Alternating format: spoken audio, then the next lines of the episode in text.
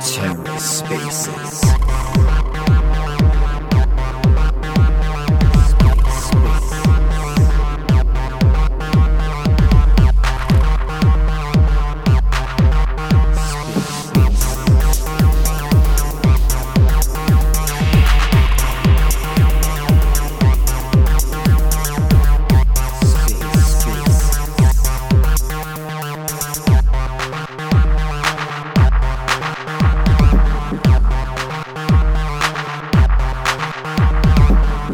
and welcome to the Ether. Today is Wednesday, January 25th, 2023.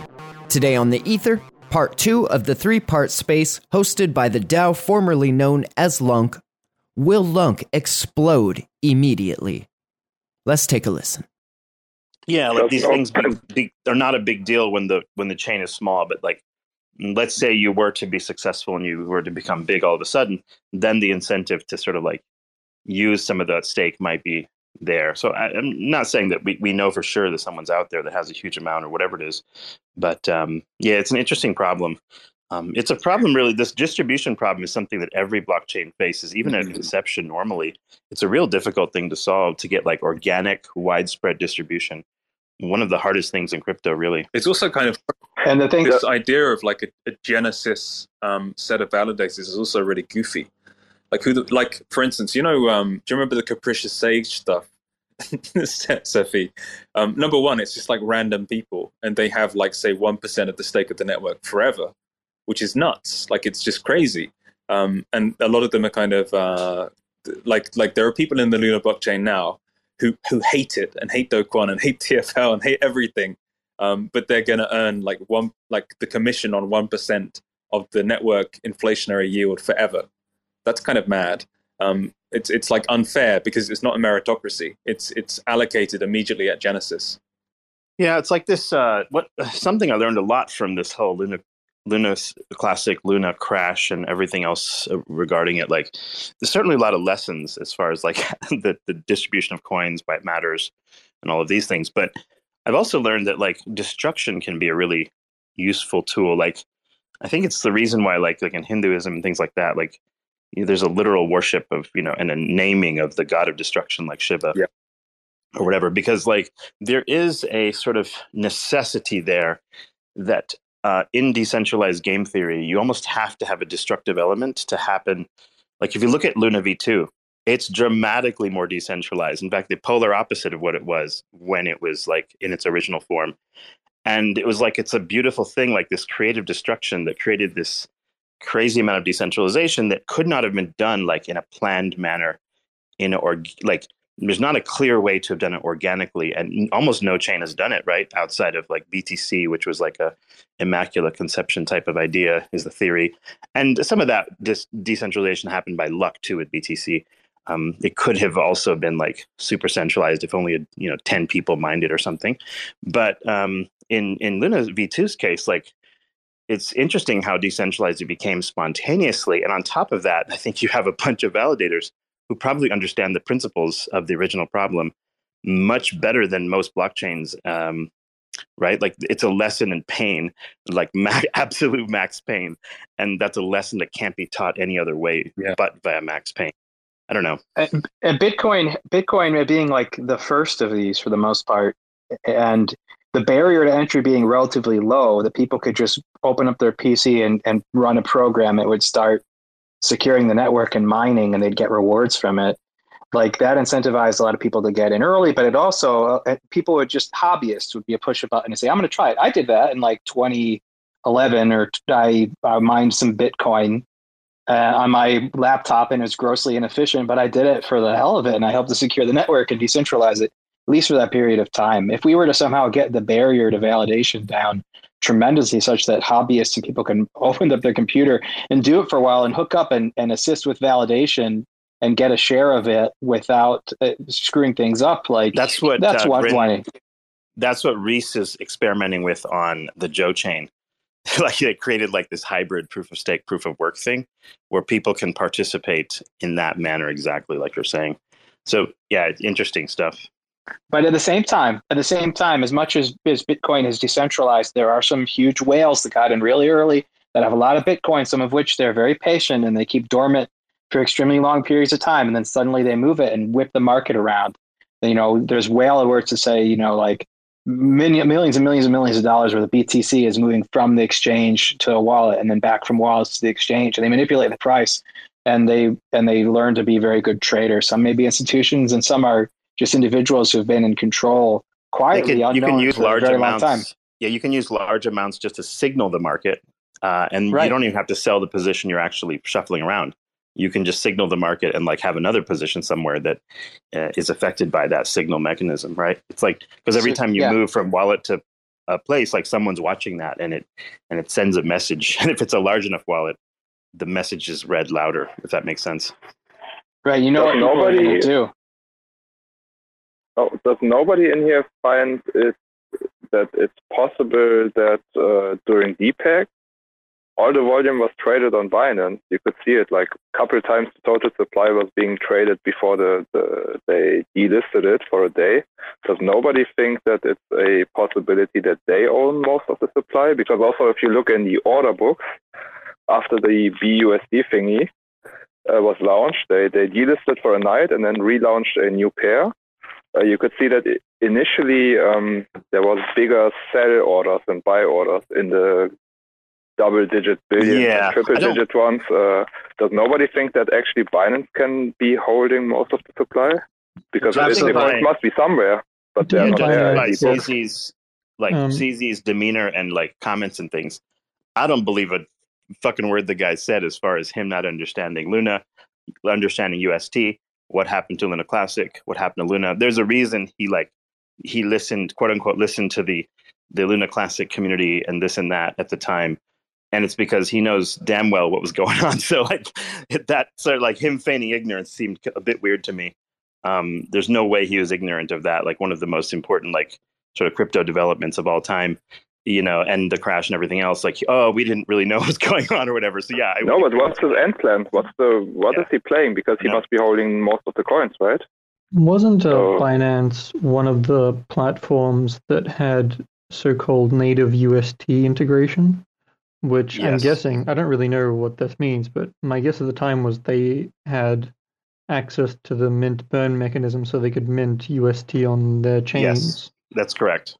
Yep. So in that case, uh, yeah, yeah, you can't integrate with that. You can't integrate with that without knowing what the hell it is. They knew they knew what they got into. There's no way they would have integrated that without knowing what it was, because but it's guys, specialized what's code. What what's yeah. their goal? Why are they holding all this? Why did they? Uh, if they did, why did they buy up all this supply, and what are they going to do with it?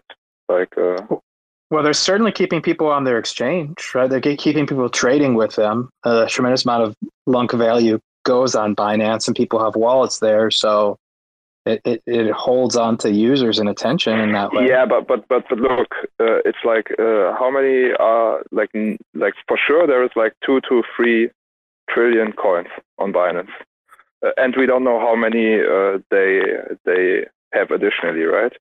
Um, do you guys really think it's retail wallets and they're just trading the stuff and whatever? Like, uh, I don't see it because the books would have been full all the time when it was uh, spiking in, in summer, you know? You couldn't see that. The volume is always like, uh, you can always see in the books that there is like, I don't know, maybe 20 billion coins in total. Where's the rest? If it, if retail is holding it, uh, it must be the first time that retail has like diamond hands uh, you know, like crazy diamond hands uh, in the LUNC community. I, I, don't buy it. Somebody's holding that stuff. From what Why? it sounds like, it from a technical perspective, it would make most sense that it's probably in some secondary account in Binance, which is involved in like the mint burn process, where if they requested some amount of uh, I forget which way you'd have to go if the price was dumping at the time, but like say I want you know eight you know three trillion Luna, and then I request that from my integration and pay my UST, um, then it probably goes into some internal account. Then the chain gets halted. then it just sort of stays there before it even gets paid out into you know the place it was requested for. Like if they if they run a market right, they want to get liquidity and they want to you know keep the peg or whatever, and so they use this mechanism. But it doesn't mean that someone's directly trading in and getting that Luna into their account. So even if they're not doing anything terrible like SBF was doing, using custom funds, it could well be just tied up internally inside Binance, which means controlled by Binance. So okay, that makes sense. But what are they doing now with it? What's their plan? Because uh, something is going on. You can't tell me that they just just sitting there and uh, you know like letting things happen. I'd be like, scared to touch it. Like I just hope everyone forgets about it. I don't know. Sounds uh, like it's it's it's a burden, but it's also an opportunity for them to do something with it. No. Sure, but not within a year or two of the event happening. Like, especially in all, when the price is so low and people are still interested in it. Like, if the price can go up, you know, 10 times, then you have to do a lot less to make a lot more money. Um, yeah, I don't know, like this whole, um, this many trillions or whatever without anyone really knowing what it is. It's sort of like, uh, I'm really not sure why people would want to stay and build on this, but you know, it's fun. That's that's for sure. Yeah, for the memes. I mean, I just want to know what's going to happen. You know, I would kill to know what what what Binance is thinking, what they're planning. Well, unless there's an audit that comes out uh, showing where it is and how it got there, and then maybe what's going to happen to it. It's going to be a mystery, as far as I understand like I'm I'm wondering. I'm always amazed that uh, nobody's really questioning this in the LUNC community. Everybody's so so like focused on everything, but but nobody's asking this question. Like, where are the rest of the coins? What's going to happen with them? Why is nobody trading them, dumping them, staking them, whatever? You know what I mean? Like, that's always uh, uh, weird to me that nobody's asking this stuff or discussing it in the community. I don't know. Well, if right there's now, this much drama from a small security issue um, that could be resolved, I think uh, something like this is maybe in the terror, like uh, existential terror uh, parts of people's brains, and they really don't want to discuss it or think about it.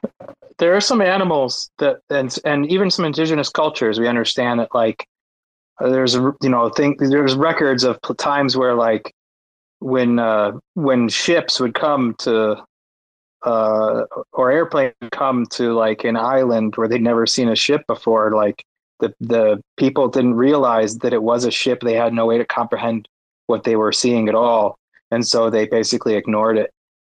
They didn't see it on the horizon and say, "Oh, a ship! Oh, what's happening? What's coming towards us?" Instead, it was just like not on their radar at all. And I think that maybe there's some of that with our our brave colonists of the LUNC chain is that these issues are so big and so outside of what they're used to deal with, and what they're used to deal with is number go up, number go down on, on a centralized exchange mm. and rah rah rah for SHIB. Right. That's that's what they're used to. They're not used to the problems and the, the things about securing a chain or threats to a chain and who has control of the chain. Like this is all new. And that's why they're willing to get all rah rah rah about individual validators because they understand that it's kind of like the the sports team mentality. But um, and you see that a lot with tokens that don't have intrinsic value, PooCoins. People get behind it. Yeah, this PooCoin's the best. There's literally no difference between it and everything else, but our number's going up. And so we're going to rally behind it and we're happy and excited. And that's the level of thinking that I think a lot of LUNC uh, settlers have. Mm. And right now, so it's PooCoiners, it's 50% PooCoiners, and it's 50% the entire population of Turkey. And that's it. Would you say there's an overlap there? No, I don't think so. I, I don't know. I think the Turkish people saw a bargain. Um, Man, I, the nation of Tur- Turkey. So.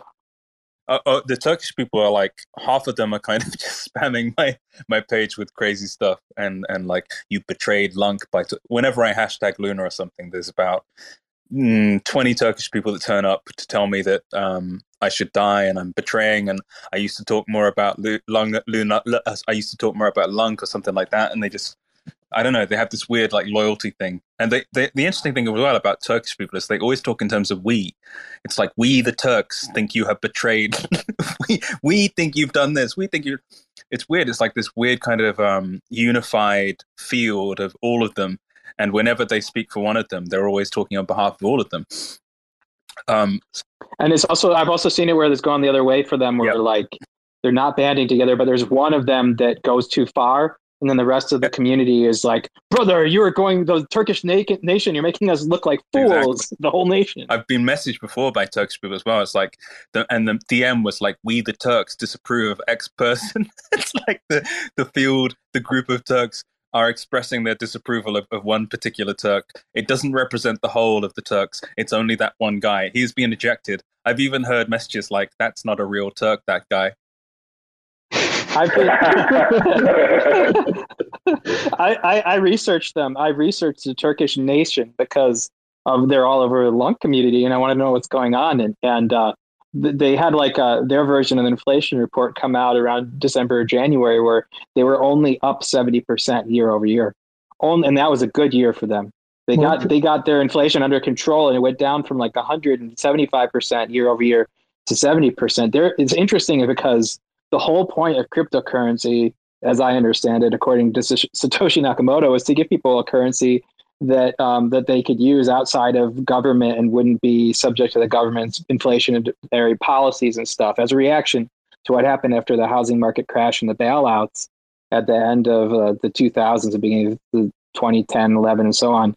And so the, in the Turkish country, I was reading articles explaining how people really have turned to cryptocurrency to get around the terrible inflation in their country. They're actually using cryptocurrency for what it was intended for. And people were transacting in Bitcoin and Ethereum on like a paper, like a paper market. Like they transact and then give it to some guy who would go go change the crypto coins and stuff. Like they don't, not all of them even have their own crypto wallets, but they would have this second economy at, where people could go to cafes and use Bitcoin and and whatever. And so I'm thinking the Turks saw Luna, which was you know a top ten coin, um, falling, saw a bargain, got in, and now are are caught, and they don't understand the sunk cost of it. But at the same time, if they kept buying it, at some point, LUNC bottom LUNC bottomed out, and the range where it, has been bobbing around in this range for months now, up and down, up and down.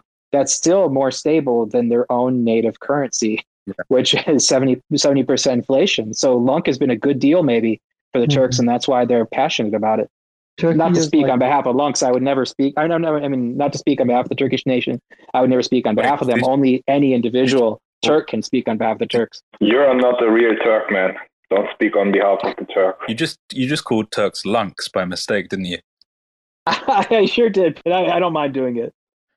Turkey is like the world's best example of nationalism that we have right now. So it's like the last existing nation. Every other nation state's turned something else, but Turkey's still a nation. And as to why it's popular, I think we should all take a look at the Turkish flag, and then we will see why Luna is is, is popular there. To the moon. Yeah, it's um, they're they're an interesting bunch because they're also the country who is the most unwilling to translate their messages into English. You always have to fucking translate them out of Turkish. No Turkish person is ever writing in English. He must maintain his own language always. Like I, I click that fucking translate button about 50 fucking times a day and it's like sometimes I translate it. It's like we love you, LUNCDAO. Other days I translate it. It's like LUNCDAO. I want to tie you to a horse and drag you around. Jesus, Jesus, Bruce. I'm I'm glad you're doing this service for the community because I'd fucking lose my mind. Well, it's like I don't know. I, I have like a everything is funny to me, so it's kind of okay. You can't really you can't really get me except occasionally when it just becomes like I don't know, but it's quite hard to get me. Um, but the other thing about Turkish people is they're extremely loyal in a in a in like an absurd way, and it's clearly been plugged into crypto and LUNC in just this ridiculous way.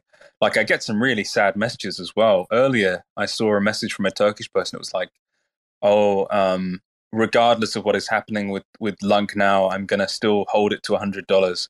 Um, you know, I, I'm. I think the guy said he had like um, prostate cancer or something. He was like, "I'm 52. I have prostate cancer, and I'm good. I'm just gonna hold it to hundred dollars, and hopefully, if I hold it to hundred dollars, then you know, by the time the end of my life comes, I'll be able to to retire on some island or whatever." I get messages like that a lot, and it's like, Jesus, you you you don't know what to say because it's like they have all of their hopes in it, they have all of their loyalty in it, and it's just this this kind of sad thing whereby it's really really harmful for their lives. So sometimes I talk, I'm like, don't do that. Um, but you know, it's it's it's weird, and like it's mainly from Turkish people. This kind of um, feeling, like this extreme intense loyalty and this extreme intense hope and stuff like that. And you realize like why they get so passionate on the other side You know, when I mentioned the the Luna hashtag or whatever, it's because they really do have all of their hopes and dreams in it, and they really have this weird kind of tribal, um, congeal quality. Well, where they'll pretty much die for LUNC. I think you have that uh, in the neighbor countries as well. That's like a regional thing, the culture. Because I'm from, uh, my parents are from Iran, and I think uh, from what I've seen, uh, I think that's pretty similar. I would say the the obsession and the loyalty thing. You know, like mm. like well, one of the interesting things is like they don't understand something like no, I would say no Turkish person, except maybe one or two in the whole of Turkey, understand the concept of like diversification, of investing in two things at the same time, or two or three things, or something like hedging your bets or whatever. For them, it's like we choose a coin and we die for it. And that's kind of beautiful, but it's also kind of tragic, right? Because you don't want to see them get wrecked. But you appreciate like the the poetic kind of beauty of it at the same time and and just the absurdity of how the just the human mind is capable of, of forming these loyalties in these brand new digital domains and how silly that is like it's so so fucking remote and abstract compared to um, the evolutionary purpose of these things it's like it's it's funny it's weird it's poetic but it's also sad um, and i don't understand like the greatest mystery is still I, I speculated that they bought it on the way down but because they wanted a bargain, but I don't know. But the mystery of it is why Bunk? Of all things, why? Where did that start? What's the genesis of that? I think in in uh, whenever it was early May, it it kind of it became it was the only thing really in the crypto market that was exciting for a little bit, and it seemed to have spread as well through word of mouth very much so, like which is interesting. Um, the way things kind of spread through the country of Turkey or spread through. Do you remember in spaces early on, Cephii, there were like tons of Nigerians, and one of the Nigerians, like, oh, and some Pakistan. There's a pretty good batch of Pakistani people. And one too. of the Nigerians guys was like, "Oh, my Nigerian friend told me," and it's like this silly fucking thing where they've never used crypto before never had a crypto but like one of the guys in the village was excited or whatever and he was like you got to buy this you got to download the the app or whatever you got to buy this and it just became this weird um it truly just went viral by by like the classic definition organic viral yeah and it became a hope for so many people and there were lots of illogical aspects to this of course one of the illogical aspects was a lot of the early people kept posting the graph of uh, Luna to $119, and they were like, "It's it's been here before. It's going to go back. It's going to go back here." So that was one thing that was kind of silly. Um, but by the dip. But I think also just the the the initial tokenomic change of the halt, the stopping of the mint burn mechanism, made it fundamentally much more valuable instantly because people had speculated it was going to zero, right? And then when the mint burn stopped, when the supply stopped going up, immediately the fundamental value was much more. So the price caught up to that. And that, that initial pump captured a lot of people's attention. Like it, it went up very much. I think at the lowest market cap, it was something like 100, 100 million or something. Um, and the first, the first surge to like 10x that happened very, very quickly. And that really caught people's attention. That was like an interesting um, case study of resiliency of blockchains. Yep. Like it's just the price meme effect. I always talk about it. Like yeah, the, nothing. Like, nobody cares about shit except what's going up, right? Like, yeah. and you only have to prove it a few times, and then people assume it will keep happening. Yeah, and then and then obviously the the meme magic and and the burn and stuff like that, and this kind of um, thing up the sleeves of the staking rewards was quite interesting as well. The fact that the mint burn of the crash had directed I think I don't know what it was at the time, but now it's like seventy million dollars. It was more than that um, in effective value at various points. But that fact that the the staking yield was real value in dollar terms, not inflation, and had been basically siphoned away from the crash victims who were fleeing um, out of the out of the system. That fact that that you know that was there and that could bring all these people onto the chain to to receive the yield or whatever. That was like a a factor I kind of had in mind um, when we began the revival. It's like they are going to come to the chain because they'll want to have this stuff, and that's quite interesting. Um, but yeah, it's like mm, I don't know. It's it's weird. Why why did they choose it? Well, I think it was the only interesting thing in the bear market for a while. The only fun thing, I guess. The only like story as well. this this comeback thing is quite interesting as a as just a fundamental story. It's fun, and all of the stories that emerged around it, like Room to Play, was quite interesting as well. Like this this um, do you remember the early the early descriptions or metaphors like Do Kwon and his VC friends moving out of the building, and the four people. but watching it all happen in real time, yeah. um, it's like this weird like. It's there's very few times in like I guess the history of the world where you are in a position to watch sort of like anthropology in action, right? Like it's like like okay, this is how this evolved in this weird way, and you you you ha- you're in the right spot at the right time, sitting on the right maybe like tower or pedestal or whatever to see it all happening from a certain level, and like you know, there's there's only a few people that catch these things at that level, right? And you know, probably the history is written by all the other people that like you know you know, there's tons of other people that will write about these things or whatever. But it's really interesting watching it take place. And, and it's just one of like many things in life, right? It's like, you know, this type of event is happening happening probably across like, you know, God knows how many companies, across God knows how many communities, across billions of people. But to just see like a small slice of the sort of like the, the, the like the slice of the pie of the human experience, the whole thing was just brilliant. Like there, it's like a strange, like orchestra or experience like that you you like you're at just the right vantage point with like the right color glasses with enough like understanding what's going on to really get a feel for it. I thought it was I thought it was the whole thing has been like a fascinating couple of years. Yeah. Absolutely. I think it's uh, what I've learned about human nature is really incredible. I don't know it hasn't yet like materialized into dollars for me, but the study, the education from being here and seeing this all happen has been, I don't know, it maybe maybe changed my opinion of what's possible in my life, in your life, or in, in general, and it's a little bit part of why I've become more and more active on crypto Twitter as things have gone on. Because I've realized how quickly power and sentiment can shift, and how much opportunity there still is, and how new there still is. It's watching stuff blow up gives you an idea of how they work or should have worked and it gets gets the gears turning a bit. Yeah, if you have a good sense of things and you can, there are opportunities to be directors of these things all the time. I think um, that most people miss. It's like these these weird kind of network flows and the flows of crypto and whatever. And there are these openings and things you can do that are just there all the time.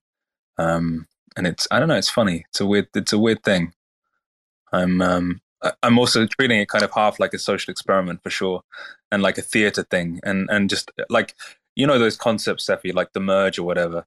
I'm just like kind of generating it to see what happens. like I like the weird the weird fractal effects that happen out of things, and the way you can initiate things with jokes, and the humor turns into like a metaphor, and the metaphor turns into this weird kind of um, partitioning of the community where they start to discuss the issue and then the issue becomes more solid in their minds and then things arise from that. And it's this weird it's like the it's like the inter it's like the interference pattern when you you have like a lake of still water and you put your finger into it and the waves go out. Yeah. They hit the rocks they bounce off each other. There's certain areas of the waves like it augmented in certain place where there's like troughs and like it's just this dance that happens. It's just like yeah. and once you set it in motion it just it just keeps going, right? Like it's, also kind of like you, you it's like throwing a, a, stone into a still lake or something and just watching it ripple out. Yeah, it's it's the same thing you said you described. It's um it's fascinating how things can kind of take on their own life and become these weird autonomous mm, thought viruses that just transmit from person to person to person. It's yeah, it's just a fascinating thing to me, and um, I kind of had to do it as well because otherwise I would have been really bored. so it's been like a social playground. Bruce, uh, Bruce, uh, you mentioned the W Luna gang. Uh, I, I, want to read a tweet out to you guys because it's pretty funny.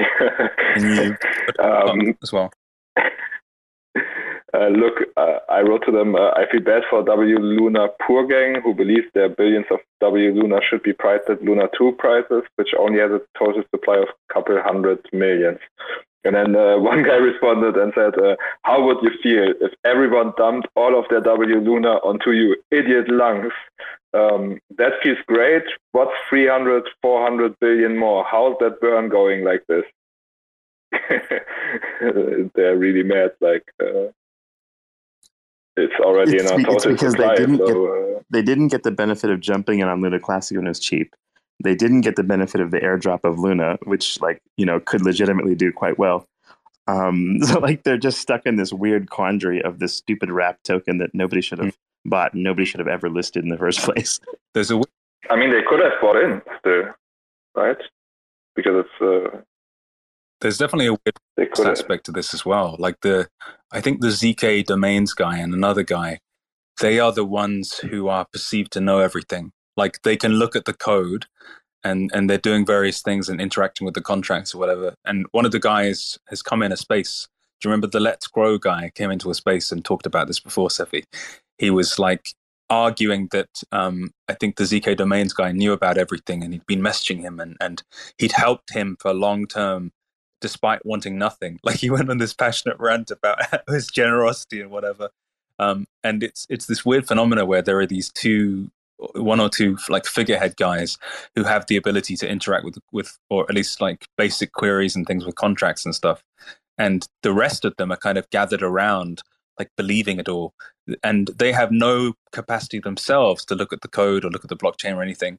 But they look at these little nuggets that ZK Domains and whoever um, presents to them, and they're like, "There's something to this." and They've convinced themselves of this religion, but they they only, they only have like one port of call, one person who can verify it all, one person they have their religion in now. It's it's a fascinating thing. It's like a, a Yeah, it's like their shaman. Their sh- their shaman. The, the Yeah, shaman. shaman. he's Shaman. the contact. The Well, shaman. exactly. Yeah, he knows how to talk to the spirits, and so we go to him, and then he comes back and tell us, and we we do what he says because he has has seen it. He has he has gone into the Ethereum uh, contract, and he has highlighted the text word Luna in the ticker name, and he has done this for us. Communicated with the contracts, and we turn to him. We dare not look at the contracts ourselves, nor understand it ourselves. No, and and he's he's posting constantly, so he must be doing something. And you can click on a link, and you can see that that Wrap BNB is inside the new Luna blockchain. So something is possible here. Some kind of transition between worlds is possible. And like, I'm to buy way more. We can break into the spirit world. we Um, can go to the kingdom. We can go to the kingdom of gods, and we can take their throne. It's it's very very cool. Like I always kind of I don't know. It's like I imagine myself way way above, like way way above the the Luna, the LUNC, the the um the W Luna community, and just these weird little fractal patterns. And this this guy with like these devotees around him, the, the guy who can understand the contracts or whatever. It's just I don't know. It's a fascinating thing. I'd love to see some kind of. um Have you ever seen those? um you know you know the twitter friends uh what do they call them you know when you plug in your twitter to a website and it spits out the relationships between all of your followers and it starts to draw up little circles like there's a maybe an um a- health circle a crypto circle an art circle or whatever and you can see how people are clustered around those people and you can see who the primary individuals in each one are have you seen those kind of things they've been posted on the timeline before many times um, they're quite interesting. Just these graphical displays. I think Yura has seen some of those things.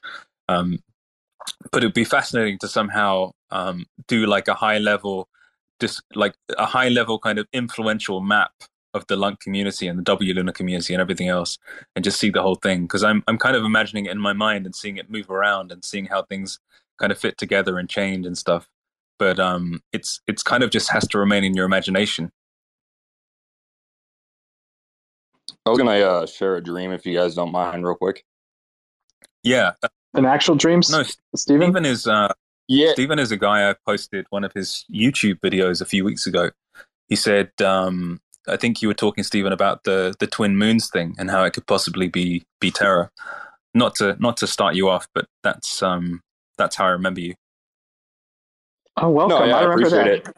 it. Um, yeah, so it was actually it's just kind of weird how I've ended up in this investing in this Luna Classic, but um, so yeah, actually five years ago, five or six years ago, I had a dream of I was basically chasing two giant moons in the sky on a four wheeler, and that was it. And um, so just by happenstance, I you know I get into the Luna Classic community, and then I see Bruce posting uh, tweets about two moons in the sky, and I'm just like, how like it's just weird how that kind of all played out. And then, um, so I was actually when I was chasing the two moons in the dream, I was on a red four wheeler, and I was actually listening to a YouTube video about Luna Classic, and I'm driving down the highway, and there's a flatbed truck that drives by me, and it's the same red four wheeler that was in my dream.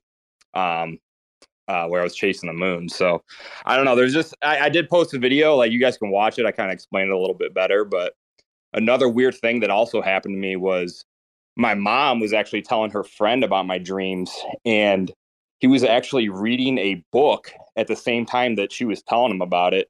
And the book had a, a story about two moons in it. So I don't know. It's just some crazy stuff that's kind of like lined up, and I don't know what you guys think about that. But I know a lot of other Christians have had um, dreams about two moons in the sky. If you go on YouTube and type in two moons dreams, so. Uh, what I think is that I, I think that every human being is capable of receiving revelation, and you may think, is this revelation from God or whatever? But it seems to be part of, of human nature. I am the delinquent moderator of the internet's largest uh, special interest group on remote viewing, which is a discipline of psychic espionage developed primarily by the United States government um, over the course of decades during the Cold War as a reaction to the psychic program that Russians had been developing. The US government started programs, the Army started programs, Air Force to study a psychic phenomenon and whether basically to try to replicate whether the Soviets were crazy or not, because the Soviets were ruthless in, in, in destroying mysticism and religion within their country. And now all of a sudden during the Cold War, there are finding out that there were dozens of uh, Soviet psychic programs. And so it, it didn't make sense to them. How are these materialists studying psychic phenomena when they've wiped out all the spiritualism and mystics and, the, and religion in their own country in the name of communism?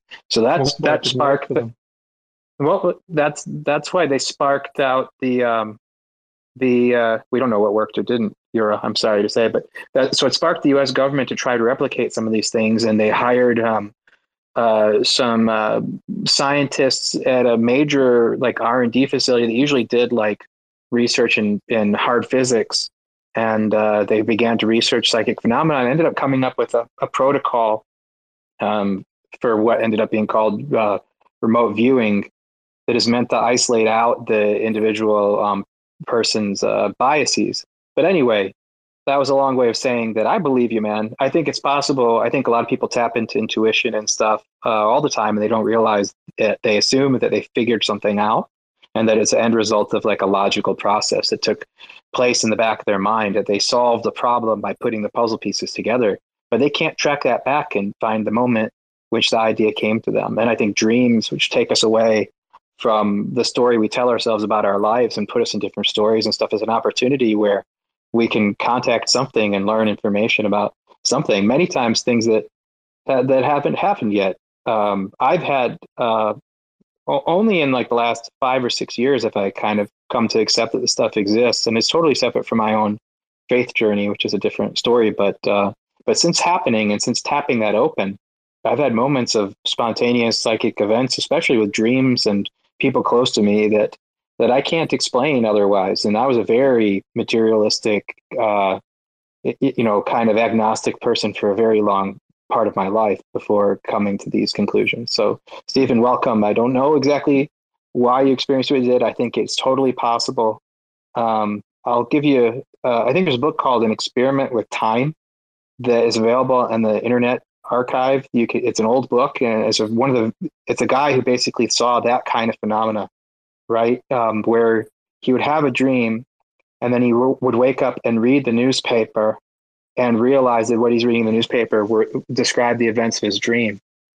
And then he began to do a lot of different um, experiments to try to to watch this phenomenon. And he describes how um, the dream language will will wrap itself around the later events. He's, he says that dreams are a mixture of the past, the present, and the future and uh, and I, uh, he he talks about it, and a lot of the principles of this are similar to the principles of understanding the results of like a remote viewing session and that psychic thing. But so conscious or unconscious, I think it happens. Um, yeah, I just think it's amazing that the, the, steps that needed to take place in order for me to see LUNC DAO's tweets and like for me to even start investing in the Luna Classic, like it's just a very extraordinary amount of steps in order for this to even to happen. And it's just, I don't know, it's wild to me, but we'll see. Sometimes, some, sometimes the stuff just w- happens in order to wake you up to to what's possible, and we, uh, beyond that, it's hard to say what. Like mm. uh, there, there was a time I was waking up in the morning and I was laying in bed, and I I was halfway between awake and asleep, which doesn't happen often for me. I'm insomniac, but I was kind of waking up and laying in bed in this chill place in between awake and asleep, and I had a vision of a hot air balloon you know, with like a little basket and and uh, and then the kind of the stripes that come down from the top and then go down to the bottom in the vertical orientation. If you that kind of where each stripe is a different color, and there was a little basket on the bottom, but then the bottom of the balloon pushed upwards and flattened out like an umbrella, um, so it still had a like that little cup on the bottom, like a basket, but then there was like a stick, and it was like a multicolored umbrella with the stripes coming out from the center of the top of it, right? And uh, I, you know, I, I don't, I didn't really visualize in color or anything. It was like a like a wireframe, kind of a moving, flowing thing. The hot air balloon turned into an umbrella. So I finally pulled myself out of bed and I go into the living room, and my daughter is there. She's like six years old, and she had been. She's like, "Daddy, I made an umbrella." And it, she had multicolor construction paper she'd cut out into kind of like triangle strips so that there were stripes are coming down vertically from the top of this uh, umbrella. And it was connected by like a ribbon of paper to what at the bottom of an umbrella like sometimes there's like a little cupping thing that the the pins i don't know what they're called at the ends of like the points of the umbrella they tuck into that. You know like an umbrella that extends out the, the ends of it kind of tuck in. So there was like a, a little cup at the end but it was hollow like the um, like the the basket of a hot air balloon. And so I had those elements, the the hot air balloon element, the umbrella element, and the colors and everything. It was just my daughter made this thing out of construction paper. And so I probably saw that within 45 minutes of, of waking up. And I have absolutely no explanation for it whatsoever. But the people who pick up on these things best are the ones who keep scrupulous uh, dream journals about it. LUNC. Thanks for letting me share, guys. Guys, I think I'm going to bed. Uh, thanks for having me. It was a nice day. Wait, is that a reaction to Grin stories? no, it's uh, 3 a.m. here. No, he's he's he's he's rushing to bed to to discover he's, the magic of his subconscious. Yeah, he's. I'm going to bank to uh, W Luna before I go to sleep. Actually, he's going to go do astral projection. Pleasant dreams. W Luna's gonna haunt your dreams, man. I'm sorry. Buddy, uh, you guys might notice, uh, by the way, like I posted a little uh, tweet at the top here. Um, if sort of Atom breaks out of its high volume zone for the last couple of years, I think there's a pretty good chance that like everything in the cosmos will simply moon for the summer. So like uh, like all those little coins like Stargaze and this, that, and the other thing, I think all of them will just pop, including Luna, LUNC, everything. Explain this graph to a noob. So what you're looking at here is um, so uh, the way this like volume profile works is the little yellow blue colored um, sort of bars on the right form they, they show you like at what price the highest volume has occurred right so if you look at the um, the very highest volume zone, it's like right under seven bucks. But then you have these like several bars in the like I don't know, like seven to I don't know where we are now, like 13 50 dollar range, right? Where there's been a lot of volume and consolidation for like almost two years now, like starting in maybe 2021, ending in now, right? And then also the 200 day moving average just curled upwards. It's like we're almost in an uptrend essentially sorry, I actually I muted myself. Yeah. there's uh, what, what part did I did you catch? So um, there's like uh, these these bars essentially show like where the most volume has taken place, over, and the current price is the top of that zone where like at 14 bucks atom is where like um, I don't know consolidation has happened for about two years. Two years is a pretty good long time for any any asset. So like the what that's proven is like this is the range at which like buyers are found at the bottom for two years. So that's how you kind of form like price discovery on the lower end is is with time, um, time at a certain price. So that's really what those horizontal bars show, as opposed to like a traditional volume, which just simply like shows how much volume has happened like in a given day or a given month or something like that, which is not nearly as useful. So over okay. time, you get a sense of like where the buyers are, right? So if we and when there's a jump, when there's a thin area, when there's a thin area, mm-hmm. price can move very quickly across that thin area because there's not Right. Yes, that's correct. So, like, the reason why it goes really quickly through those areas is because those are areas where there probably are not as many, like, um, there's not as many sellers, right? Yeah. So, like, at this point, if you've held on to Atom between like eight bucks and you know twelve bucks, like, you have no interest in selling. You're you're interested in selling like at fifty bucks or something, right? There's no reason for you to mess around at that point. So that's when like all the strong hands essentially have like accumulated, and um, but indirectly to the like what this means is since Atom is like a major liquidity token for the system, like when it goes up, everything goes up because everything paired to it on the dexes will pop, like Osmosis, Stargaze, like whatever, right? So the more connectivity there is to other coins in Cosmos, the more probability that those will also just pop spontaneously. Like it doesn't really matter if the uh, if you care about Stargaze or mm-hmm. Osmosis mm-hmm. or something. You want to get the cheapest ones. You want to get the ones that have the lowest market caps. Why do you want to do that? Because these are on AMMs. The AMM will automatically drive the price of those coin up because there has to be a balance on the um, you know on the dexes with the way AMMs work. So the thing automatically trades. It's like a bot in a sense. So like you'll see like let's say for example if Atom makes it to like 20 bucks, you might see Stargaze do a 2x whereas Atom might only go from like 14 to 20. You see the difference like so the the smaller cap things will just kind of like just go berserk. But like currently where the price is, um, it's just like in this perfect magic spot for like you could see a repeat of all time high for Atom like as early as this summer in theory. Like you might see the and uh, like quite a few coins in the crypto space have that same little shape, right? Everything sort of popped, but the difference is is like um, Atom's position relative to its high is amazingly good considering how inflationary it is, right? Like everyone always says, well, Atom's bullshit because it doesn't do anything. And it's like 20, like 21% yield rate or something like that. But at the end of the day, like um, compared to where it is from its all time high, it's like um, superior to most things that have been around since 2017, 2018. So it's actually performing better and you get the yield. Like how fucked up is that? Like so like this theory that it has to be deflationary or like fixed um, supply in order to do well is not necessarily true. It just has to have like the greatest number of new users which has the greatest impact and it seems like Atom's like like meeting that in a sense. And I think it's like useful for anything in Cosmos, all little things that are on like Osmosis. Like you want to buy some like silly little shit coin on there that's like really small. And I think that everything will pop. Like like Juno got a good sell off because of the idiots at Loop Loop um, who sold a bunch of it. So that might be a good one, for example. Um, but yeah, there's it's it's just technically looking very very good. Yeah, it's a lot like what happens with Bitcoin too, right? Because Bitcoin, the, the two things that are in the most pairs with other cryptocurrencies are either like stable coins or Bitcoin. So whenever Bitcoin takes a big dump, then that automatically starts this cascading effect of lowering the prices of everything else that trades with it too. Mm.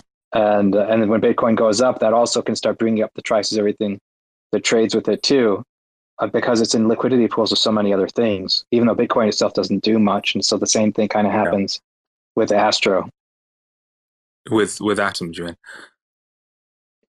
Yeah, with, with Atom. Sorry, my wife's just there's, texting me. Another, I don't know why she doesn't stay There's away, another funny. You know? There's another funny, uh, important bet here, by the way, and that is the Atom Bitcoin chart is one of the best charts in all of crypto. Like, so that is interesting in that if let's say um, Atom jumps to like 45 for some reason, and um, it would basically against BTC, it it would break out against the long term like five year consolidation there. And if that were to occur, like you could really see just this crazy, like exponential.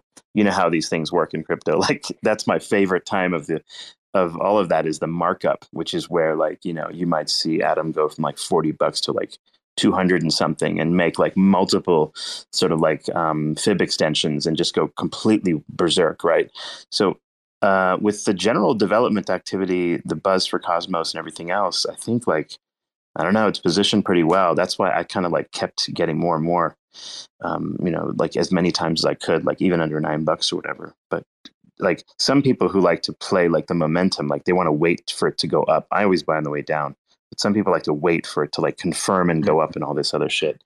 And um, like now is the confirmation because you're about to have a true golden cross too. By the way, so what's happening is like the 200 day moving average is in, is in the uptrend on. So this is on the daily chart, and so a true golden cross is when the 200 day moving average is going up and the 50 day moving average crosses while going up, right? That's a true golden cross. And that's about to happen with Atom too. It triggers bots all over the world. Like a lot of um, things like, uh, what do you call it? Like uh, three commas and all these types of things, they have like um, the ability for you to like target a true golden cross. So there's a lot of bots that tend to like engage when that occurs automatically as kind of like a con- confirmation of uptrend so to speak. So like a lot of these momentum traders, like the ones that'll put in a lot of leverage and they'll go in 10x and 20x, 100x, whatever it is, like those people hop in when those confirmations happen, which is like why it wouldn't surprise me if like the moment you get a 5200 cross, like on that whatever day that closes, you may see like a massive spike in the price right then because it'll trigger bot activity um, like that's already pre-programmed. It's pretty cool stuff. Like but um, yeah really like everything technically on atom looks absolutely like the perfect storm coming up for like a real good like upswing towards summer. And uh, if you look at prior history like it seems like well summer seems like a long time away you know but like you know it's february to like maybe june or something. That's a eternity in a sense in crypto in a sense.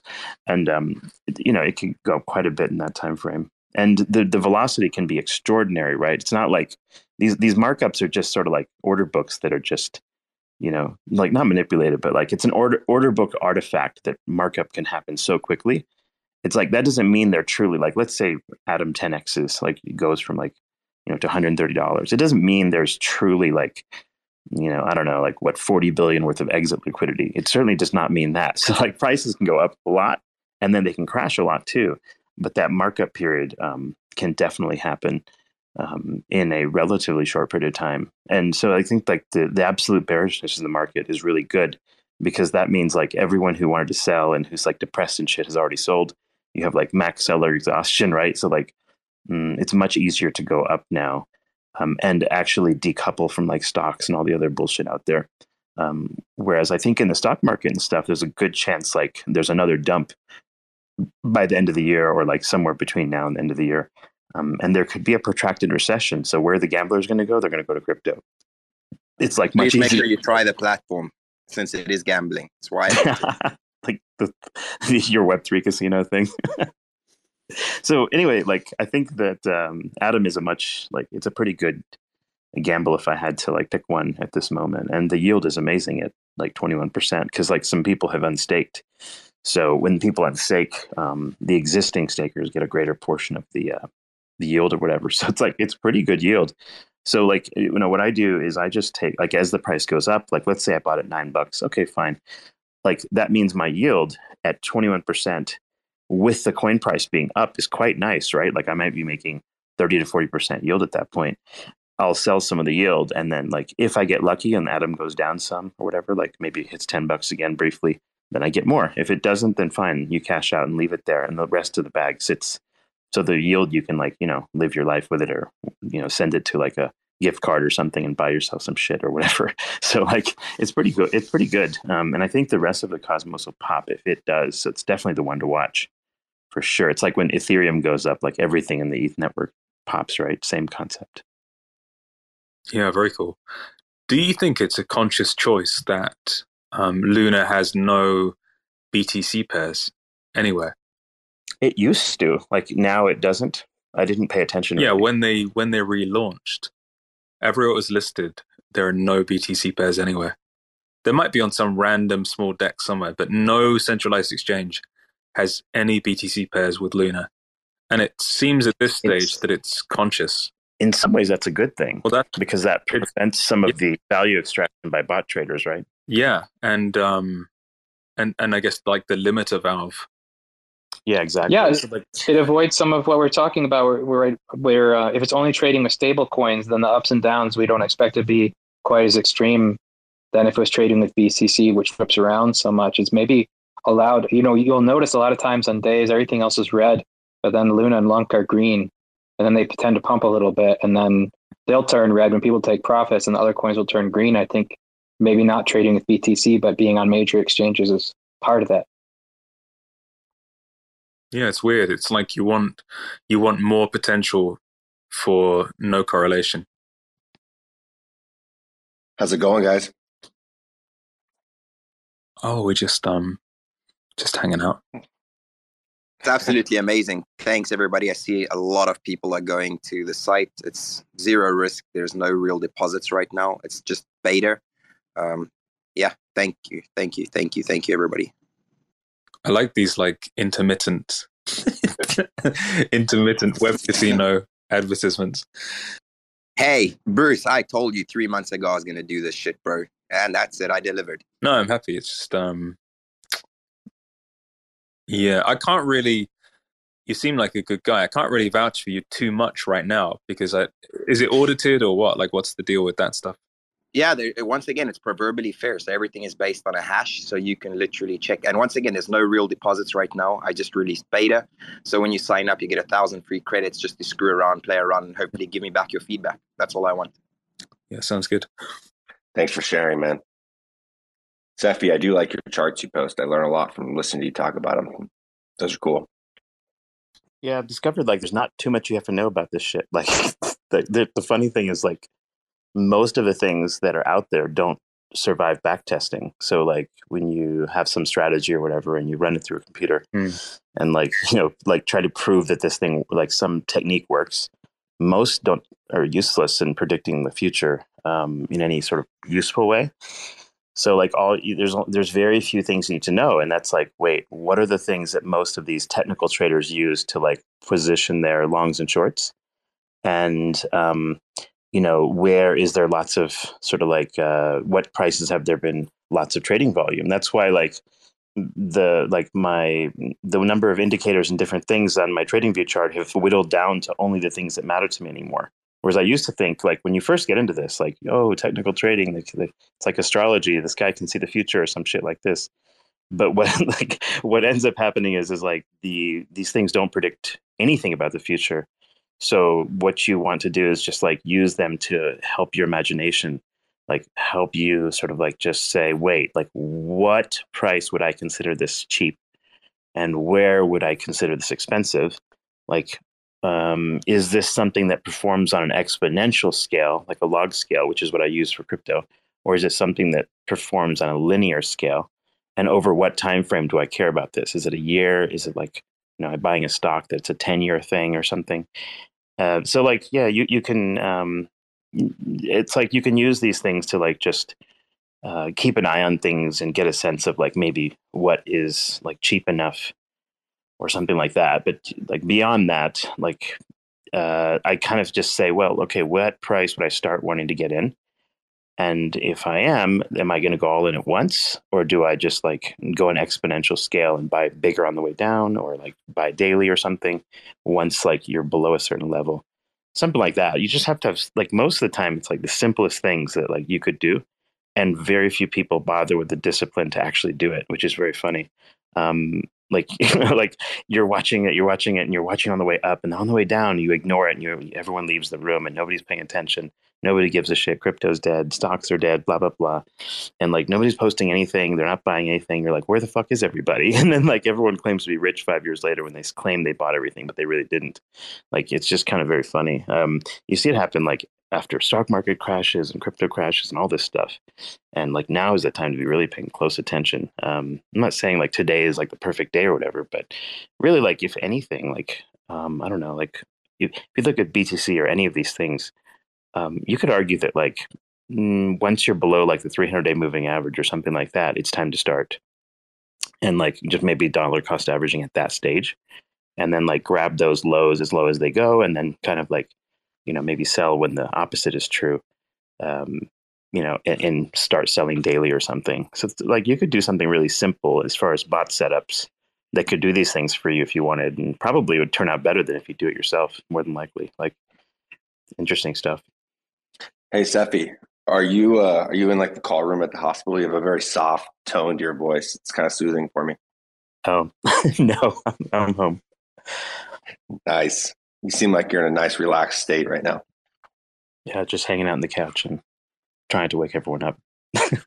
That's got to be it. Nice. Cephii, uh, Cephii's voice transitions depending on who he's speaking to. When when he's in my spaces, he becomes like a a calm, or maybe me and Grin and others becomes a, a calmer kind of ASMR Cephii. And then in the more nerdy Cosmos spaces, he's more like punchy and twangy, and more. Not really. Yeah, it's it's all it's always changing every like every day. I think I, I think Coach is right here. I do. This is ASMR Cephii, and you do have kind of punchy Cephii. He's exactly right here. Yeah, and it's like you can.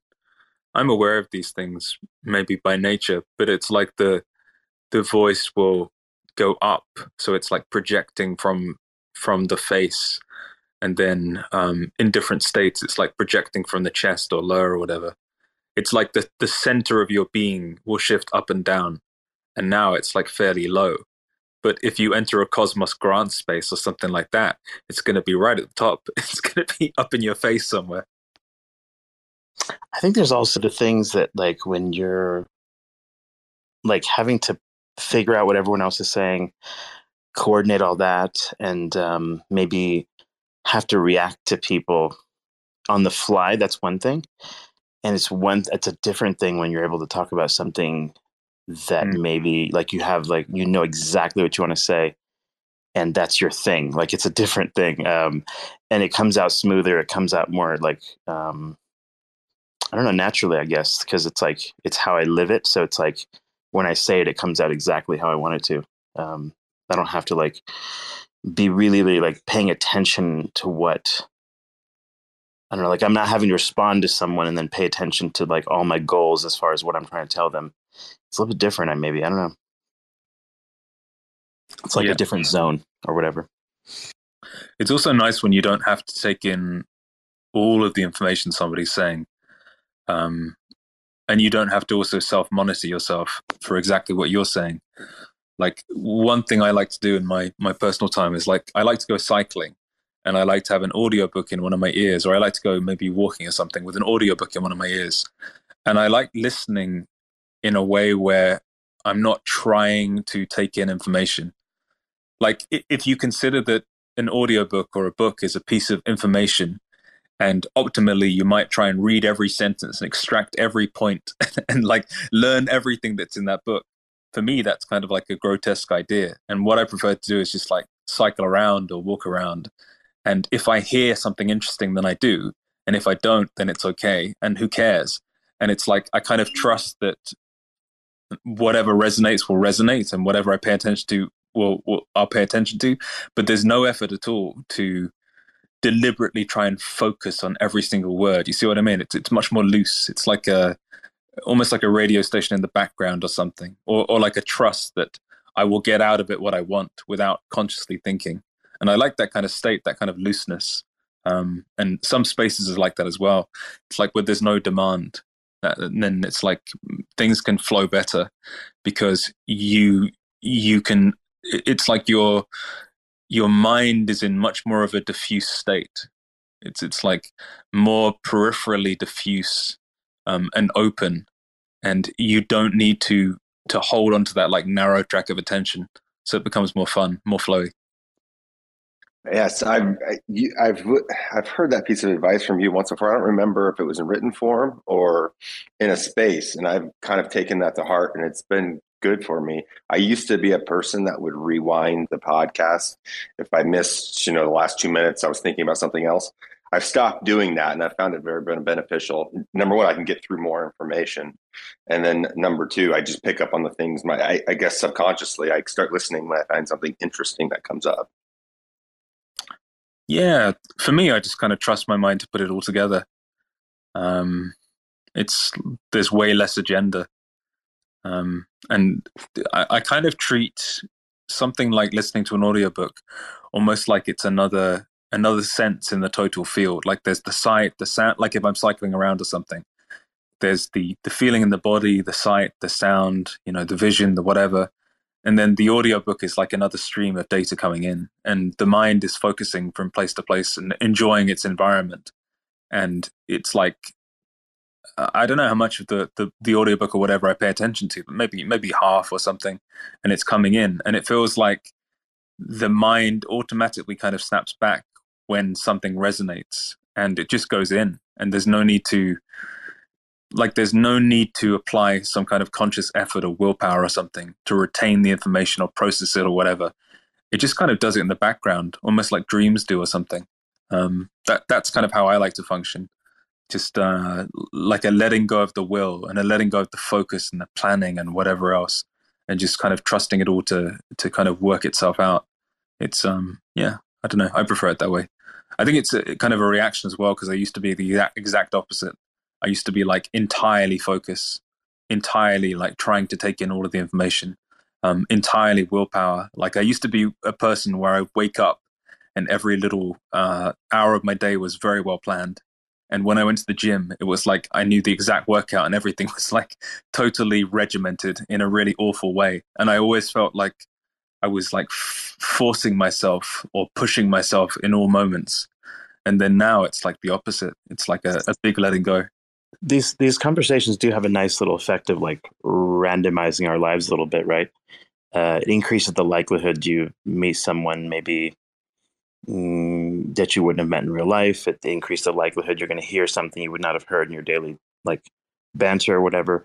Um, it uh, yeah, it's it's like a, it's an interesting type of fun, and it, it, you can come in and out of these things like randomly too. So it's not like you're stuck mm. where it's like, well, I have to make an appointment at eight o'clock in the evening, and if I'm not there, and you know, then I'm going to miss everything. There's always something else, right? Like, so it's it's a fun it's a fun uh, experience overall. Yeah, and even in the spaces as well. Like I think, mm, not an ideal, but like one way of interacting is like you can start anytime like you can start like you can carry you can enter a conversation or start a conversation anytime. And i think a nice space is whereby somebody can enter like right now and we can just start where they enter. Or you can go and eat some food and come back and just we start like you join the river. And there's no pressure for you to to uptake all of the information so far or something like that. It can just start right now. You see what i mean? It's like a looseness. Like it's it's no longer like um It's like the opposite yeah. of examination or something. It's like people are saying things about something all the time, all over the world. You don't, you're not privy to every conversation that ever was. You shouldn't feel like, well, I missed something in, in some conversation, and I, and I, oh, my world's gonna end, or I've got to go rewind. It's like, it's um, there's almost like this like constant flow of stuff all the time, so there's no urgency to go backwards necessarily. no, I don't know. that's right, but I think it's the base agenda as well. Like different conversations have different unspoken shared agendas through the social group. And sometimes it's to like ingest some information, or sometimes it's to make some decision. But I think it can also be stuff like just relaxing or just fun or just exploring or whatever. Um, and that kind of thing can happen naturally. And sometimes people in the group kind of allow for it. But um, it's it's very different to to like a conversation as a problem solving thing it, it demands a different aspect of the mind.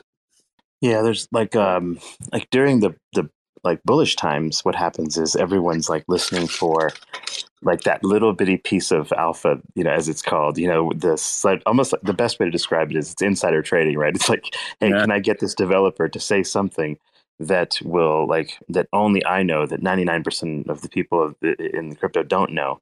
And that positions me in a place where I can buy this coin and make my number go up or something like that. It's like a, it, and it's fascinating that in Twitter spaces, like, like uh, for the couple of years, we had truly like immediate access to people and they would spill the beans on things like they probably shouldn't have, like, you know, like tell, tell you outright, like on a Twitter space or whatever. And, uh, and you're like, oh, okay, I'm going to go buy that. And then, of course, the thing 10x's or whatever after you get it um, that's always a good thing. Like, um, so yeah, like there, there's definitely certain motivations when you're like talking with certain people to try to maybe get the edge or something like that in the crypto space for sure. You know what I feel as well, Seth? I feel like a, if if we're in like a late night space as well, I feel like it's kind of an intimate thing, and I almost want to give a gift of of some kind of inside info or something. You know, like the um, uh, like I mentioned, uh, Su Zhu earlier, for instance, that that project or whatever. Um, yeah, like well, you know how it is. Like so, like, like I'm not the funny anything, thing is, but I'll give like I'll give like a clue. Like if if there's somebody listening very carefully and they research that, maybe they'll act on it. Who knows? But it's like I'm. I, I feel the. It's like a reward for the the intimacy and the listening ear of people like like they've spent well, we might go on with bullshit for like 90% of the time or just sort of like stream of consciousness or whatever you want to call it but then it's like that 5% of the time or 10% of the time like there's some real alpha there and kind of, we're going to hide it. Like it's a little easter egg you have to find it. That's the thing it's like but it, it for me it's like the spirit of gift or or gratitude or something it's it's kind of nice. It's like you can throw something out every now and then. Yeah like i'm a fan of giving the information away like i do like that um yeah, especially after you bought. Yeah, well, yeah, after you bought for sure. But like, no, no, that, that's not actually always true. Like a lot of times, I'll give away the information, and I'll never buy the thing. Like it just, I'm too lazy or whatever the fuck, right? Like, so it doesn't really bother me necessarily. Like I think it's, um, I, I think I enjoy like seeing other people successful. It doesn't bother me at all. I don't like, you know, it's fine. like it, I'm not too worried about it. Mm-hmm even so, sometimes you post a chart and you'll be like, Atom is at this level, and you post your chart, and then I'm like, okay, and and what is it? What do I expect from that? And that part you kind of leave open.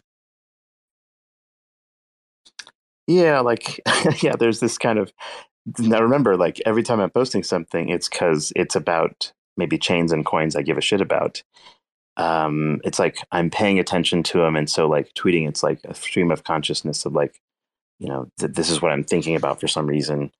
Um, so it only takes me a second more to screenshot it and then like stick something online, right? So it's not like if I have to cover everything every day, I've literally got to equal service to all the different chains or something. I have to uh, sit down for a fucking hour and like do it, right? So some of it's just my stream of consciousness, a bit random. Just post something and that's that, right? Um, so yeah, it's like it's it's not so intentional necessarily, um, but uh, but also like it's kind of a by having the same sort of like markers and indicators and this and that, there's like um, maybe someone learned something about what I'm trying to say there. Um, maybe they don't, right? Like it's just uh, like a few people ask questions. They'll send a message like, "Hey, what does that mean exactly? Like, like why do you keep posting those little funny bars? Like, why does that matter?" And this and that. And like, um, so yeah, like if you go to the TradingView community, like go to TradingView.com and look at their forums. Like people use this stuff all the time. Like they are quite um, familiar with a lot of this stuff and um, really smart folks. And then, um, but then you go to Twitter, it's like you you get the sense that like no, that's like a lot of the technical trading people are not giving away this alpha online. They would rather counter trade retail and fuck you over. Like that's basically what it means. Um, so that's kind of interesting. Or like you'll have people that post things where there's an arrow, right? Like, oh, price is going to go this way, or it's going to hit that, or like the, that's a lot more prevalent. And if that's like, okay, I bought it, I think it's going to go up, and I want you to know that and buy it, so it'll goes up and I can sell it. So there's that type of like posting too. Um, but uh, yeah, that's it's kind of a you see all different the motive you can sense in like what people put on the actual chart. like if they show an arrow or something, they're trying to show, oh look, I'm smart, I can predict it, and that way, like if it does do what they say, they say, like I told you so that kind of thing, right? so, and a lot of times they'll be wrong, but they won't. But you'll never post. Like people will never like go back and say, "Oh, I was wrong. It didn't go this way," or um, like you know, or I got wrecked on my position or something like that. Nobody ever says that. Everyone has to be like a super genius on the internet, right? You're only wrong. You're never right. you know, you're only right. You're never wrong. Which is which is pretty much impossible, obviously. So that's you know that's not true but yeah, like if people haven't used it, like uh, a pretty good tool is like if you use TradingView, the VPVR is nice. Um, like understanding like maybe the fib extension tool just on the daily chart. That's all you need. You don't need all these little funny little time frames and things. That's that can be helpful for your imagination. Um, like yeah, lose, using the logarithmic scale is helpful in crypto, not only for the upside but to understand how bad the downside is. Right like if you look at the log scale, it's like, oh, normal move is 90% down. Okay, well, that will help you plan, right? like, so that's helpful. Um, and then, you know, a few other basic little things to follow momentum and maybe volume, and that's it. And then the app for TradingView is quite good, um, and um, you can like sort of customize a little bit, leave it the way you like it, and then you can put any number of stocks, coins, whatever, using the same techniques. So that like when you change coins, all of the indicators are the same, right? Like so you have a way to like set it up in a sense to customize or whatever. And that's pretty much what I've done over a number of years. And only a few things are on mine, honestly. Like it's quite simple. Um, so you don't like like more things does not make you all of a sudden a better like astrologist or something like astrologer. You're you're not going to like have uh, like more insight just because you look at a hundred different things. Um, and then there's a few other little things like that are not really technical analysis. They're more fundamental. It's like Bitcoin hash rate or something like that, and you can really make use of that. That has predicted like uh, the right time to buy crypto for like the past five years or so. Pretty good. Um, so that's called the hash rate capitulation chart, and that's also something you can like pick up on TradingView. Someone's coded it. Um, it's called the like uh, the hash ribbons, I believe it's called H A S H ribbons, and you can just grab that. I think TradingView is free up to like two indicators and a certain number of things. Um, but I think if you're going to do this in any serious way, like constantly, then having a TradingView uh, subscription is probably worth it. It's not too expensive yearly, and um, it's quite nice with lots of different stocks and different things. So it's like the best, um, best of the best as far as like um, like this type of charting tool. Um, uh, although, like I don't know, you you don't need to have it or anything, um, but it does do a lot of cool stuff. So can you can you do like Cephii's trading exposed and and orient us on what like the blue and yellow means on your charts, the the the red line and the blue line yeah. and and, the, yeah. So the yeah, real real quick, like so that the classic um like mm, whatever stock trading, whatever. If you look at the news or anything else, you talk about the 200 day moving average and the 50 day. The 200 day moving average is the average price over the last 200 days, right? Simple. That's the red line that I put on there.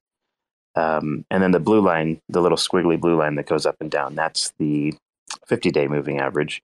And that's just like the, the average price over the last 50 days. So usually, if like in the last 50 days the price is below the 200 day moving average, then that means like the trend is downtrend essentially. And um, probably indicates a time where you're getting a good deal, right? That's not so you're in kind of under um, bought conditions or like oversold conditions or whatever. And then when the 50 days above the 200 day moving average, you're at a position where like you're like, what's the right word? Like you're in a situation where it's an over um, bought conditions and it's too expensive. Um, there's some other like variants on that, like time weighted average price and some other things that people use to incorporate time into the mix. Like how long has it been a, you know, at this price and all that. And then the volume profile, the VPVR volume profile over the visible range is those horizontal bars that I use. That by itself, like those few things are quite good.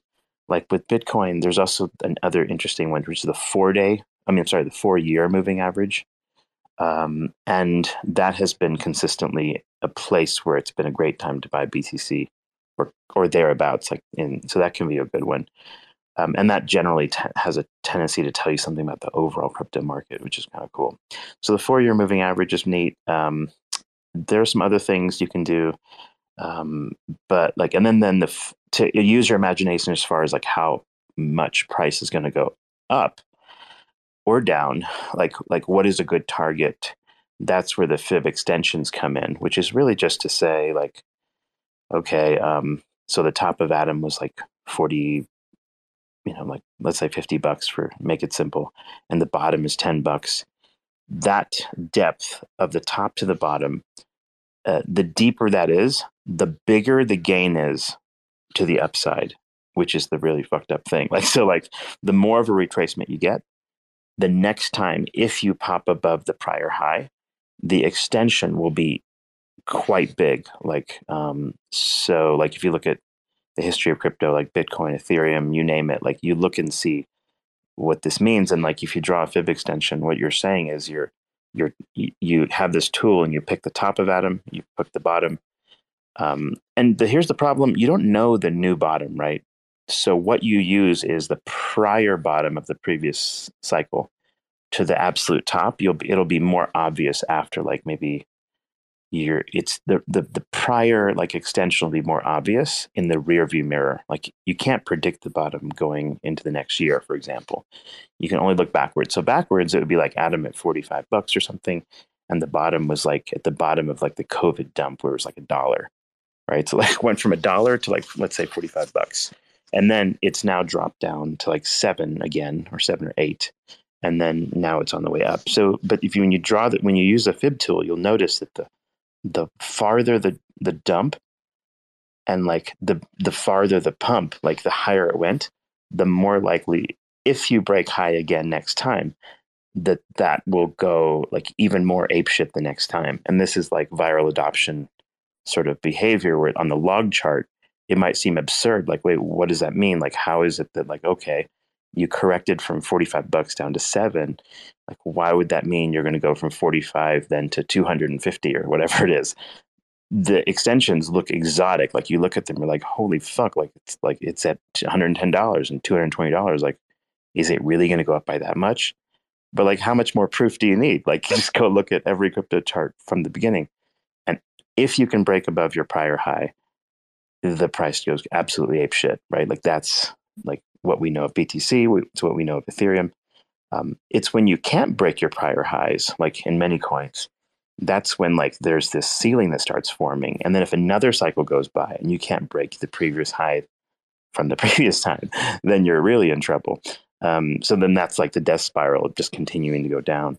So like what you might watch for too. Some people they just say, wait, if something breaks its prior high, I'm going to go buy a bunch of it. Like, so for example, when BTC broke 20K, like a bunch of people bought a lot. Like I bought a lot, like when it went, like when it hit 20K. So the confirmation of like the ability to hit prior high again is usually a good sign, like especially over a long time frame. Like let's say 2017, BTC has a big high and like, you know, 2021 or 22, there's a big high so the next time like three four years from now if you see that hit again at that level like let's say 70000 then the probability of it doubling from there or more is quite high right? So that's the way you think of it. Like the break of a prior high over a multi-year time frame is usually super super bullish at that point. And you can expect a lot of people to take on long positions right then and there pumping the thing like into a you know like into the stratosphere right? There's no resistance. There's no sellers at that point it just goes straight up, right? Just exponentially up higher. And that's called a markup period. And during that time, like you get ridiculous price action. That's what makes you rich. Um, now, whether you sell appropriate at the right time or not, that that varies. Like um, euphoria is pretty strong during that time, so there's a tendency not to sell as much as we probably should, or like underestimate how good a two x is. Right? Like there's this tendency everyone wants a 10x, 20x, um, and like you don't want to miss that either, obviously. But uh, there's a tendency not to sell anything like on a 2x and like then cry later or whatever. Um, so yeah some people will just like ride from the bottom.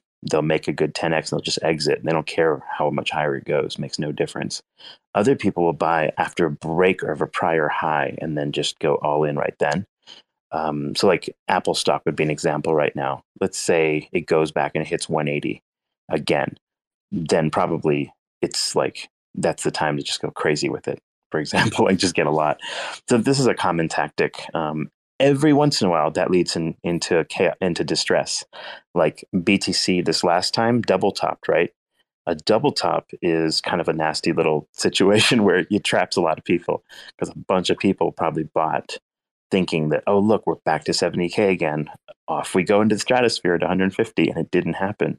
That was a weird situation. I think that was the FTX Alameda like, like a lot of that was that like they played that game and they figured everyone would jump in and they fucked everyone is what happened. And then of course like everything went downhill from there, like along with Luna UST and everything else. Yeah, so that, I think that was a um, like almost intentional trapping of retail using traditional um, traditional uh, like technical indicators. So yeah, be aware of that when everyone's trading on the same thing. It creates a situation for mass market like manipulation if you're a big enough player, which was I think what happened. Because I thought for sure, like, oh shit, like we're at BTC 70k again, we're headed to 150. Like I was almost sure of it, and um, how wrong I was in that, right? So, but yeah, but again, like a double top over a short period of time is one thing. To have it happen over a multi-year period, usually you'll break and go crazy um, to the upside. So, like my guesstimate, like for Atom, for example, um, would be like somewhere in the 120 to 200 range, and you're like, wait, that sounds insane. That would put it at like a 40 to 80 billion dollar market cap. How is that even possible? It's because, like on the order books, that kind of artifact could occur where there's no true legs of liquidity, but the price like you know, creates like crazy numbers. So don't mistake like just because it like how is it possible for something to reach a market cap that high? It's purely there's numbers on an order book. It's like there's no real money there, which is why like you can't like if you you have to sort of take profit or something because the money's not even real, right? So someone's going to dump on your ass for sure. Don't think, oh, you're going to be just an investor or whatever. You're an investor if you bought Atom at like nine bucks or below, like I did. But if you're buying at like 45 plus, thinking that there's going to be enough exit liquidity when it hits 200 for you to like, you know, it's going to stabilize at a high price, it almost never does. Like crypto almost never does like a square root type symbol where like it goes up and then just goes sideways from then on. The only exception to that was the Binance coin. So I'm like, hey, wait a minute, what kind of fucking manipulation is this? The BNB token would be like the example of it going up, like sort of coming down some and then going sideways, but not crashing like the rest. I don't know if that's like some manipulation by what's his name, uh, like uh, uh, CZ or whatever, but like it, that chart is completely unnatural for crypto. Interesting though.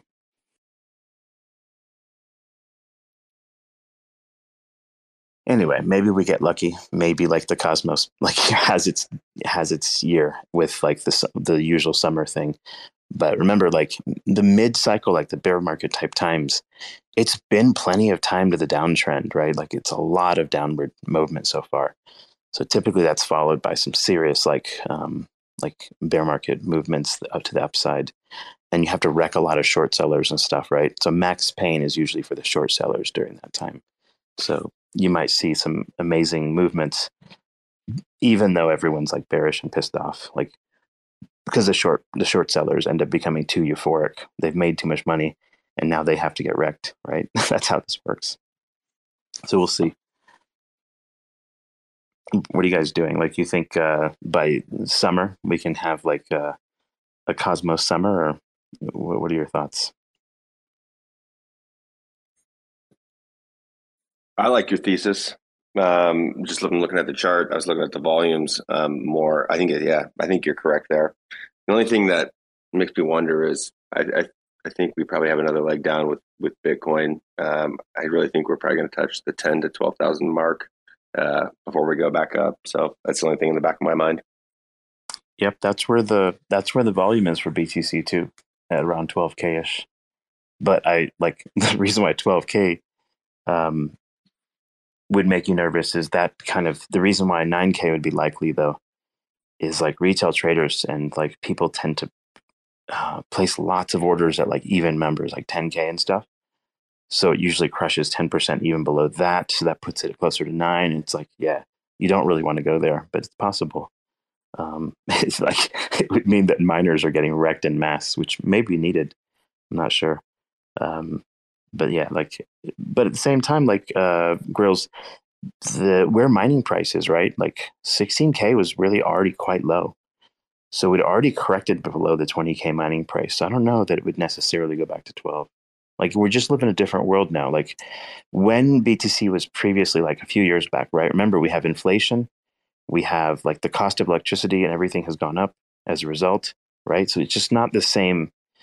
Like 12K isn't what it used to be, is what I'm saying like today's 16k is last year's like two years ago 12k or something like that so there is that to keep in mind as well i don't know if it like i don't know if it would go down that low right yeah, so that's that's good to remember and that's the same thing in a lot of the financial markets is like if you look at okay you look at the the the top of the last cycle uh, bitcoin market and if we we touch that if we come down to that test that level again like as far as the value of our dollar it's less far less so we're already below at that point. If we come down to like the previous cycle's high, we're actually below what it was worth at that time.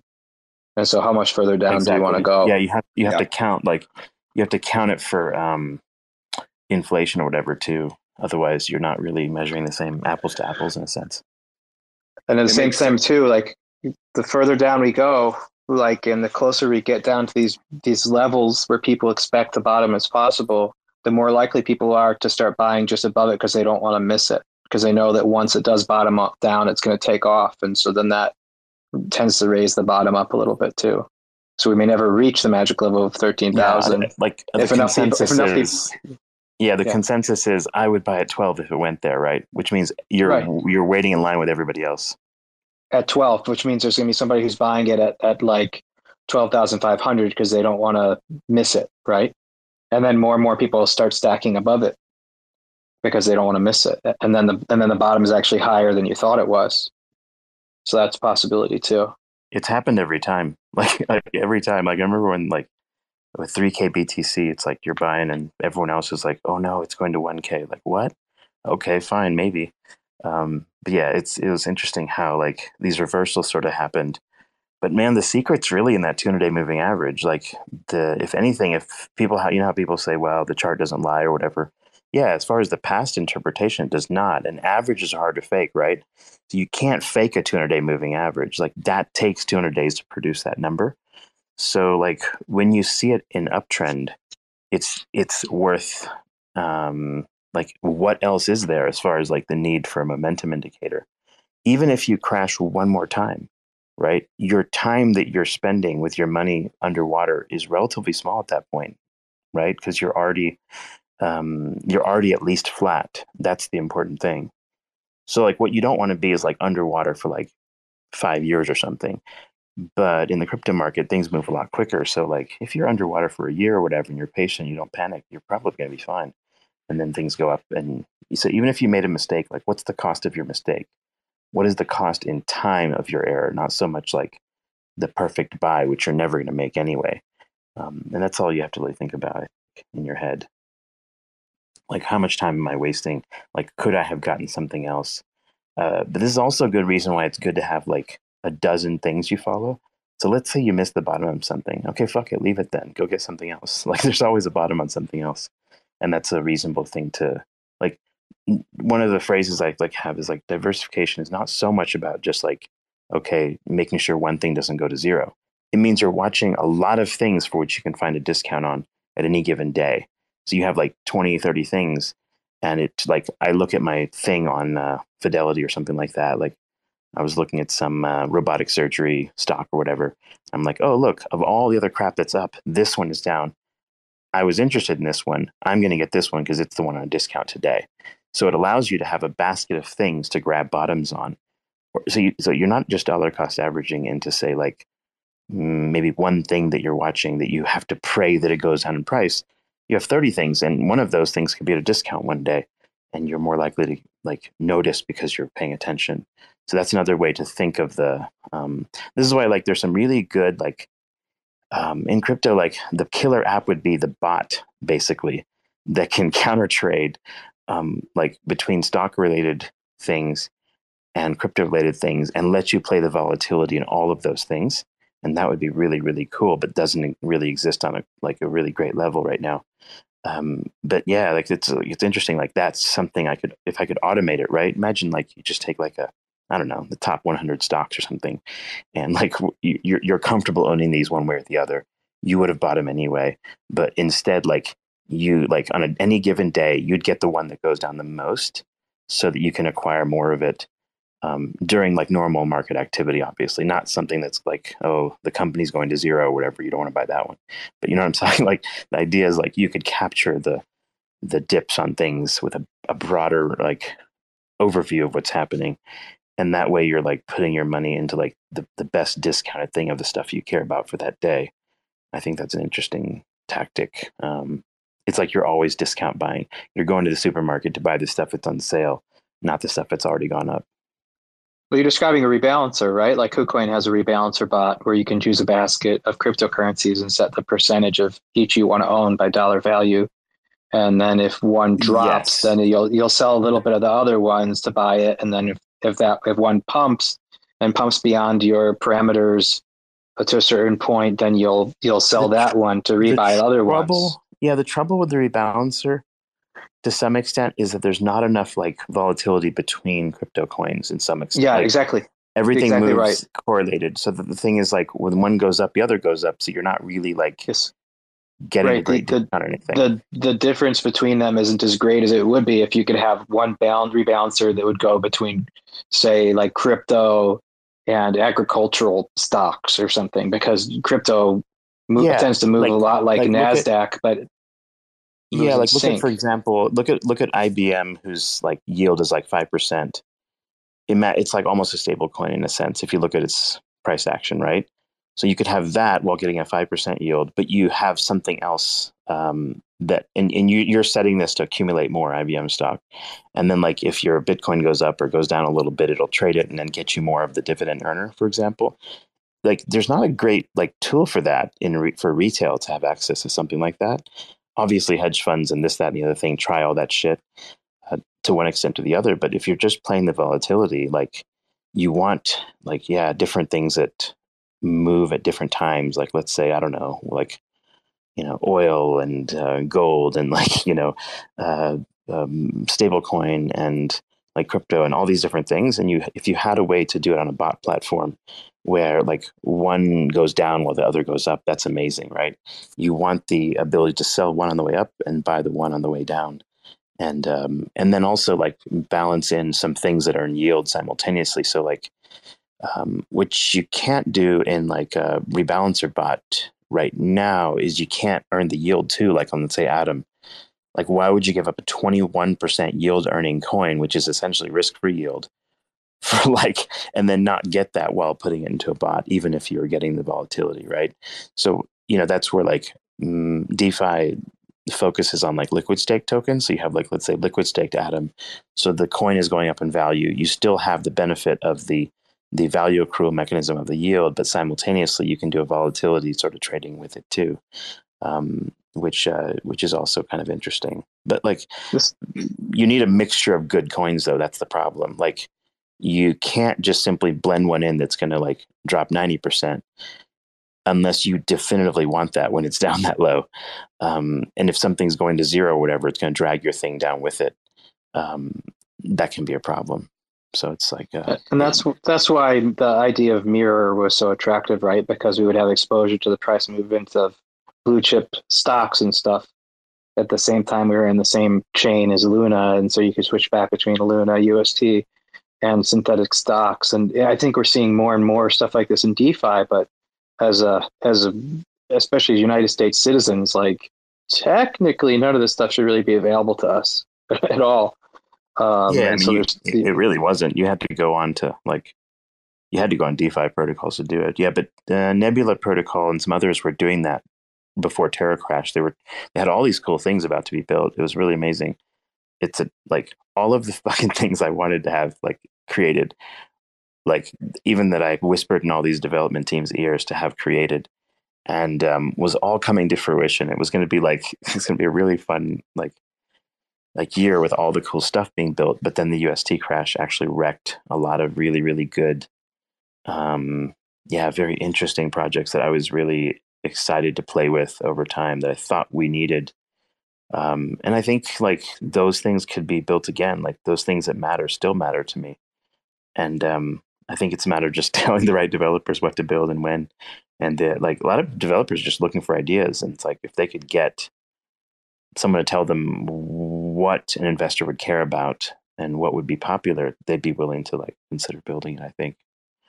Um, and it's just like in a bear market, though. The problem is all the developers are all depressed. They're all broke, and like they're not interested at that time of doing anything, which is why they don't show up. Um, which is um, which is kind of the sad thing. But because it's the time when the retail benefits the most from buying everything, right? Like it's funny how like no one cares while everything's at the bottom and uh, everyone cares only while it's on the way up because um, that's how retail gets wrecked. like everyone gets all hyped up and buys shit at the top, and then everything goes to zero or whatever. Not zero, but you know what I mean. Ninety percent drop. We, if we could, if we could finance the developers with ketamine or something to break them out of that funk, then we could Yeah, have a new like- renaissance. Sure, like you're t- saying, like provide everyone with like meth or something, uh, maybe some like Adderall uh, or whatever, like the SBF. And like I don't know, that didn't work out well for FTX though. Maybe maybe not. So we so don't need much them- We don't need them to actually be in a bull market. We just need them to feel like they're in a bull market, and then they'll do what we want them to do. Oh yeah, like the illusion of a bull market in the Matrix. We can do that chemically and with gaslighting. We could we could put people. I mean, most of these guys don't leave their house anyway, so we can put them in a building, and we can convince them with in-house like fake charts and stuff that they're in a bull market. Get them excited and keep airdropping food at their home, and maybe have like one streaming lady who will contact them and you know be the handler uh, and lead them on like Andrew Andrew Tate style, like lead them on through a romantic relationship. Baby, I'll come see you after you build this protocol, because then I'll be able to make and have enough money um, that I can leave. I can leave my this- country. I keep hearing about this guy. Does he have like a book or something we can read, like an audio book? can, uh, Bruce can put in his uh, ear and like Hmm. roam around his cycle and like learn about how to uh, maybe learn these techniques he has. The master of the honeypot sounds like. I'm not sure about Andrew Tate, but with the um, uh, having convincing people, what you can do is you can do a shell game, and you can have three layers deep, and the first layers are like the um the you know the people creating the experiment, and the inner people uh, create the experiment from what is known. And so basically, you just have to hire people and tell them that there's a bull run. Now hire developers to work on this stuff for you and tell them there's a bull run. And there's no way the developers will know if you keep them isolated whether there's a bull run or not. If they only interact with people who think there is a bull run.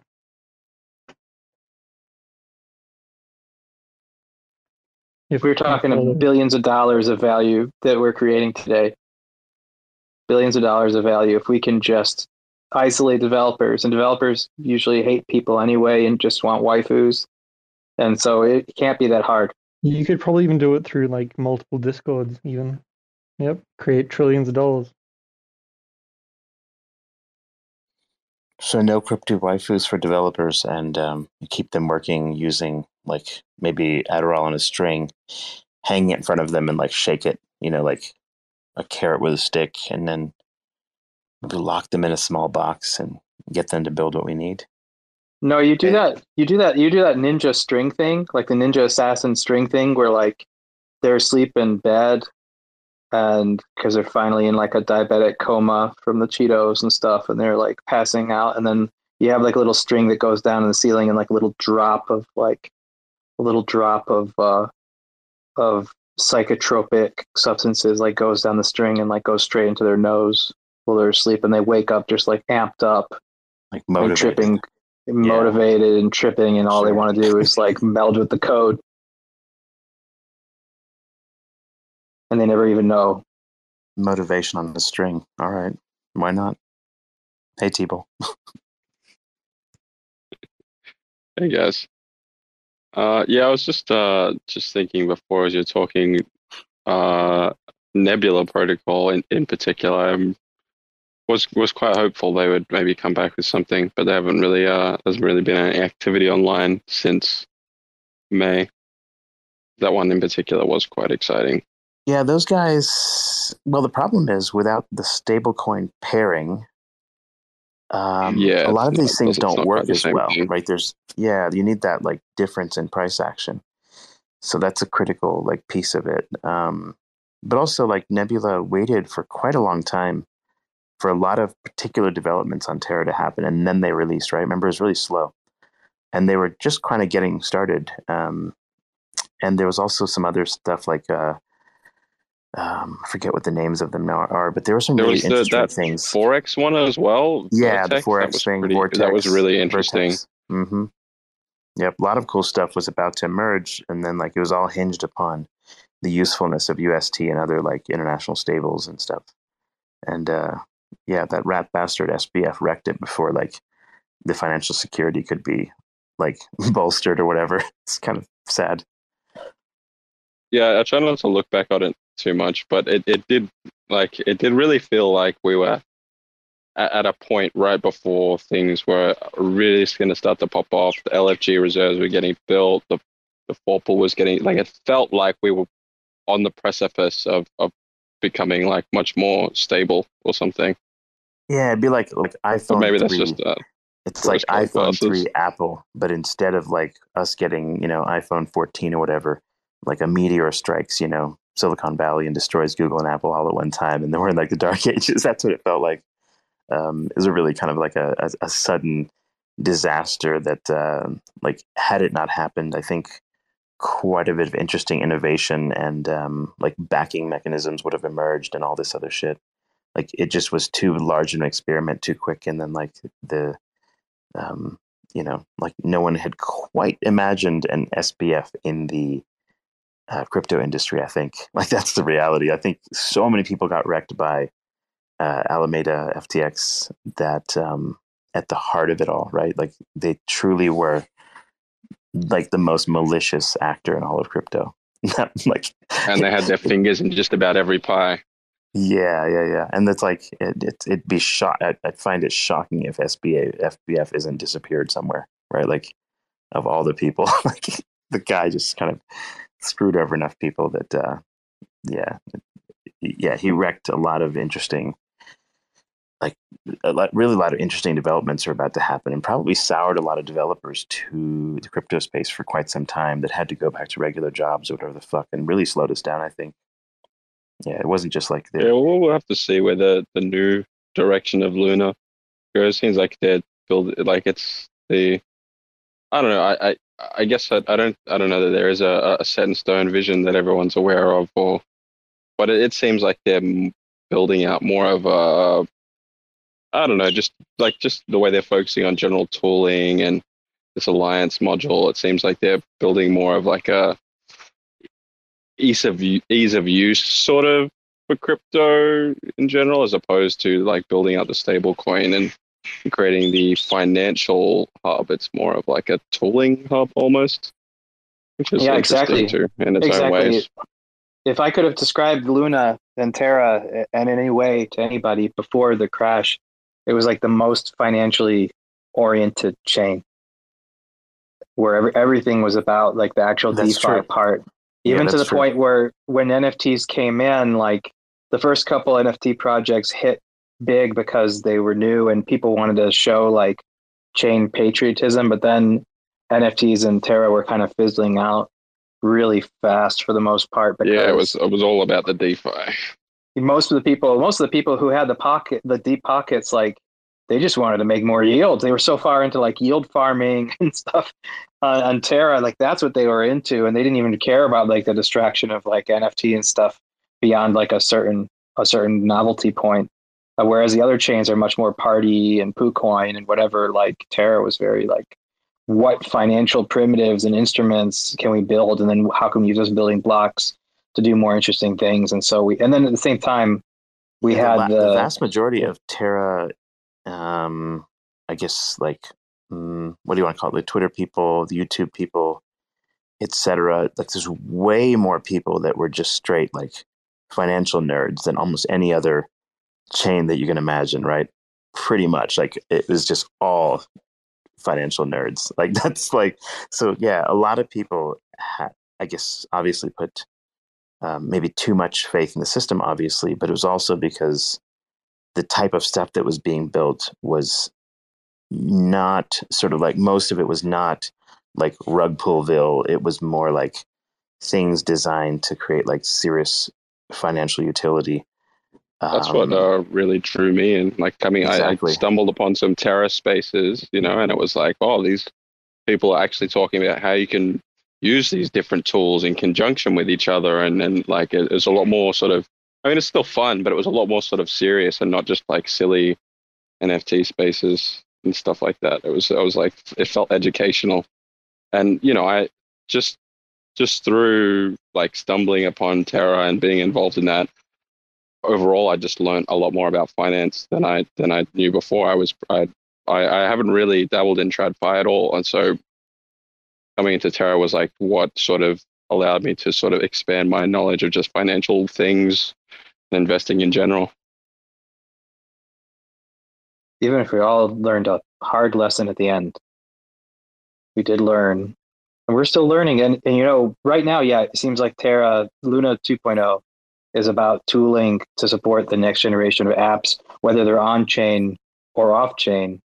But then again, there was the interview that Jared from TFL did recently where he described they want to make crypto so easy and cross chain so easy that uh, that it can replace like all traditional banking and finance. Period. So I guess that vision is still there, and we have yet to see them reveal their hand on on how they're going to foster the the, the replacing banking part. The making it easier part, I think, is really appealing. The idea that they want the application layer itself to be so smart that you don't even necessarily care what coin you're using when you're interacting with stuff that is going to figure things out for you and you don't have to do all this finicky little steps to move money around and to change from one currency to another or go to a different chain because you want to be in this pool or that pool and you can st- see some of that starting to come together um, with the cross chain stuff that's happening with the slam that the report team is building that allows liquidity to move between chains, even though you're LPing here, your LP is still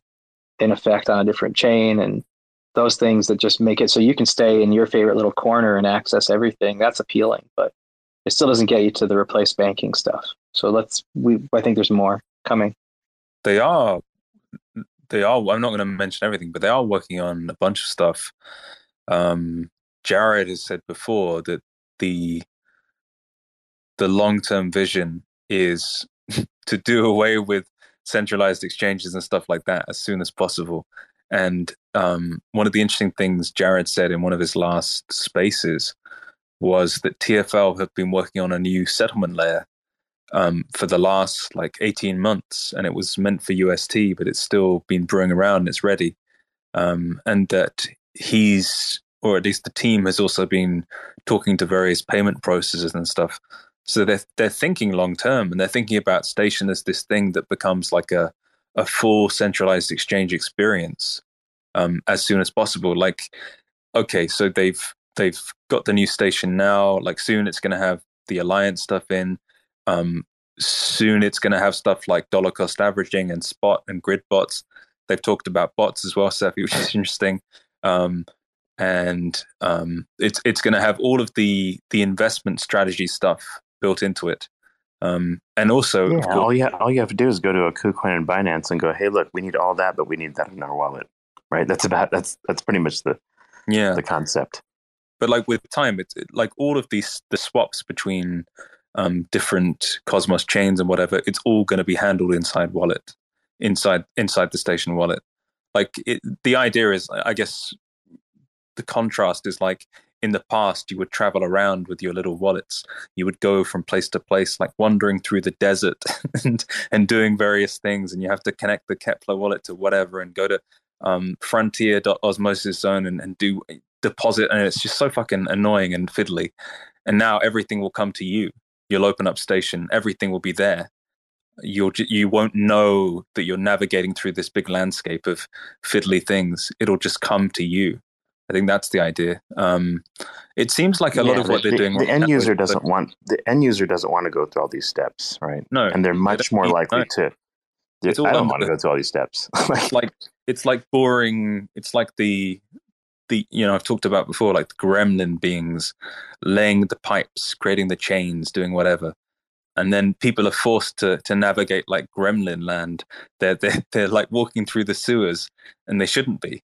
Um, they should just be on land using the toilet. You know what I mean? It's like it's different. Um, but I think I get the sense as well that part of their moves early on are somewhat political, as in creating a wallet and providing it free to the entire cosmos and doing things like alliances and everything else. It's it's almost like this weird kind of fungal network spreading out and infecting the brains of all of the Cosmos chain people and anyone in the past who might have some level of bitterness or whatever um, against Terra and against what happened and against the way they feel their chains have been negatively affected or something. It feels like he's just kind of reinfecting them, like spreading out like this weird web, this weird network. into all of their hearts um, by providing tools and like winning them over on a nerd level and winning them over on a finance level as well, because obviously um, Keplr and everything else is 400,000 yeah. a year.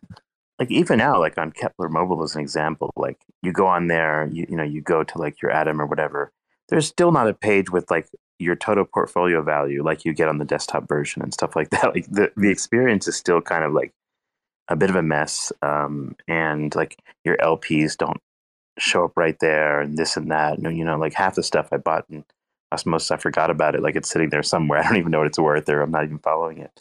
Um, yeah. So yeah, it's like it's weird, like messed up experience. It's not even as good as um, like your average KuCoin or like Binance or something as far as like their apps and things.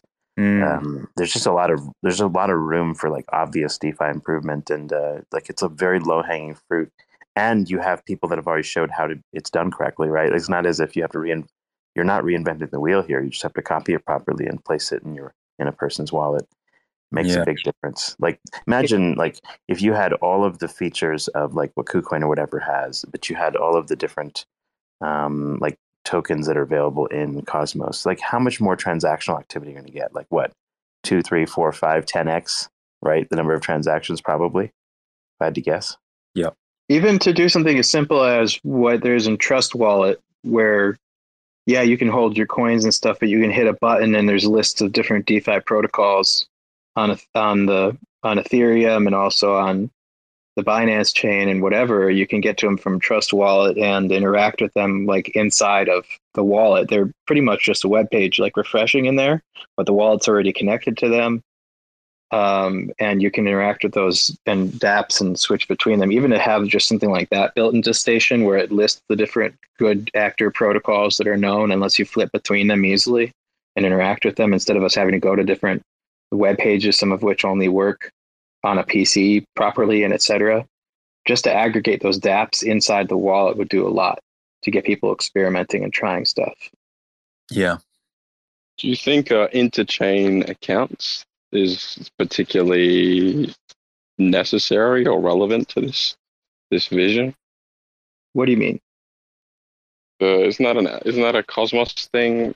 Some oh, inter, interchain alliance. Or... Interchain alliance is the thing. Uh, interchain accounts. I wasn't sure what you were talking about. Yeah, I think that's a, that's a Cosmos Station thing that they've been working on. Interchain accounts, where it's I don't know, makes it easier for DApps to function with each other across different chains and like I'm, I'm not really sure all the details of it. Yeah, no idea. Cephii might know if he's um here. Um, yeah, I haven't. Uh, I'm I'm not sure what all they're going to introduce. Like, are they going to offer like um, like the ability to use uh, like just multiple wallets? Like, let's say for example, like addresses. Like, for example, if you have a Juno address or a whatever, you can use that within the wallets, or is it going to be something where they're using, um, yeah, like interchain accounts or like yeah, these cross chain, um, like basically um, the the IBC essentially to to move tokens around. I think it depends on what happens in the back end. A big part of this, remember, is TFM. So Terraformer is like a very nice, credible DEX aggregator type of thing. I think you won't know or even care what's happening. TFM will basically find the best swap dex or whatever to swap whatever the hell you want on different exchanges and things. They're going multi-chain. So on Terra Station, you'll probably be able to swap between things, maybe with native assets, and then all that stuff will just happen in the background. And once you have the right tooling and everything set up there, right, then you can put like grid bots and different different things, assuming you can make the the fee structure reasonable. Uh, so the, the, there's a lot of cool stuff that could happen right there in station. I think that's a critical thing. Like that's one of the most like egregious problems in crypto is like the systems like to do anything interesting you have to go to a centralized exchange especially for automated things and whatever yeah. so what's the protocol that the guys are building for automation i forget the name right now uh, warp. warp yeah so if you can incorporate warp into some of this and and um and some different sort of bot ideas then you'll see a lot of um, activity start taking place because then like you don't have to be a trading expert to make a buck right? You can kind of set and forget certain types of bots and things. Um, you know it's like it mitigates the risk substantially of uh, whatever you're doing. And i think the problem is right now like that experience is limited to centralized exchanges and things, and they're making all the money, right? Your KuCoins or Binance or whatever, they're the one like, um, like you know, getting the fees and all that. And um, if that can go instead into like the DeFi community, whether it's like someone like a Dex or the primary chain is making money, then that the chain becomes more economically viable. We really have to we have to move that economic activity from the centralized exchanges, all that volume and Binance, whatever. It needs to move to the the wallet experience. Um, and I don't know, you maybe it's not even called a wallet anymore, whatever the fuck it's called. But like that needs to happen because the experience right now in most of crypto is just stupid. Like like it's a terrible, like overall terrible user experience. Like and uh, not particularly safe either for a lot of people. And um, like, yeah, that that's what I think is maturing considerably. And TFM, like I've I got involved with them like early on, like in their I guess alpha work, and they said, "Hey, can you test out our shit?"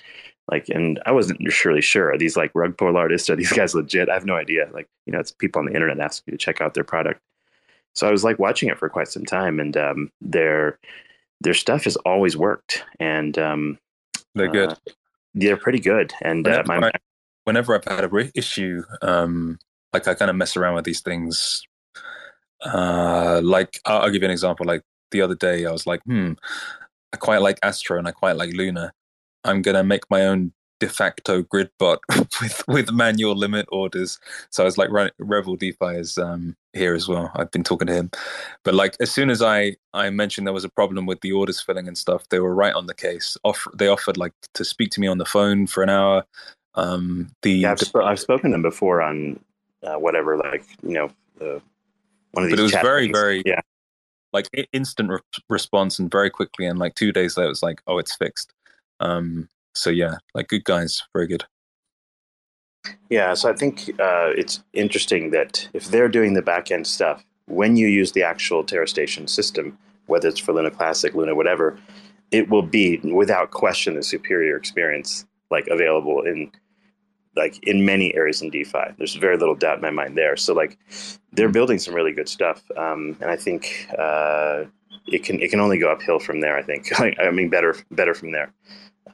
Yeah, it feels like I'm, I'm looking forward to the mobile version too. I want to see what it does.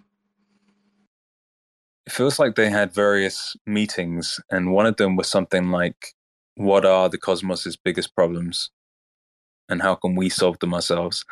And the second one was like, "What's the long-term vision, and like how do we become the true interface for Web three? How do we replace centralized exchanges and stuff?" And then the the solving of all of the problems um, of the cosmos and it, i don't know it's, it's almost like a weird like three part thing it's like solving the problems of the cosmos and then um, creating the the easiest possible way to to build chains or DAOs or whatever else, whatever you're doing, the, the most the most inarguable um, set of tools. And then in the end, it's like the long term vision. Yeah, it's like it's still decentralized money, I think, and it's still replacing the entirety of everything that a, a centralized exchange currently is. But it seems like they he's doing it in a very strategic way. Like he's starting with with some kind of um, foundational conquering of the cosmos and winning back of their hearts, and then you can move to other stuff. It's I don't know. I'm fi- already finding it kind of like chess like. It's it's interesting.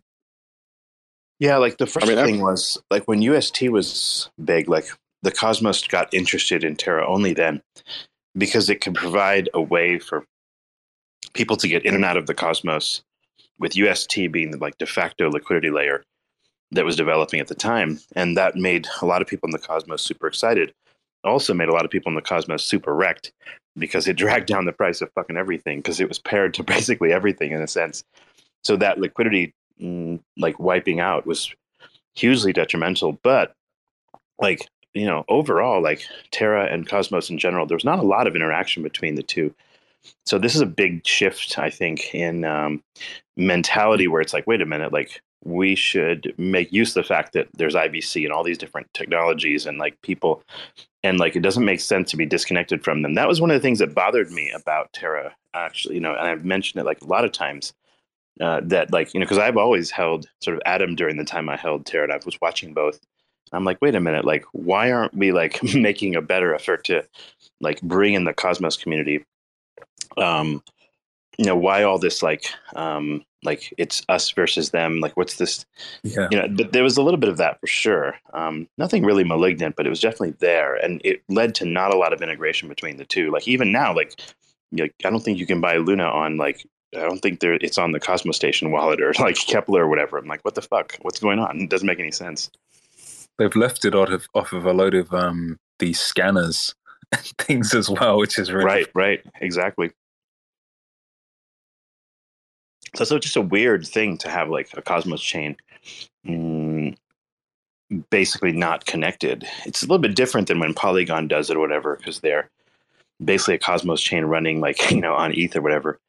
It's a bit different there, but when it's like, I don't know, you're using CosmWasm contracts and such, you're not upgrading the chain like they weren't before. Like they didn't upgrade Terra V1 like to the full Cosmos package. And like they were having making these some weird decisions actually. Besides, like maybe they got into the uh, euphoria of the Luna UST and like just fucking like we're messing around too much. I don't know. Not sure what happened there. But definitely, I think they learned their lesson and like are better connecting Cosmos now, which I think is very useful. So like it it helps like allow liquidity in and out. Um, it's fine if like someone sells their Luna and buys Atom it's fine if someone sells their atom by Luna and vice versa, right?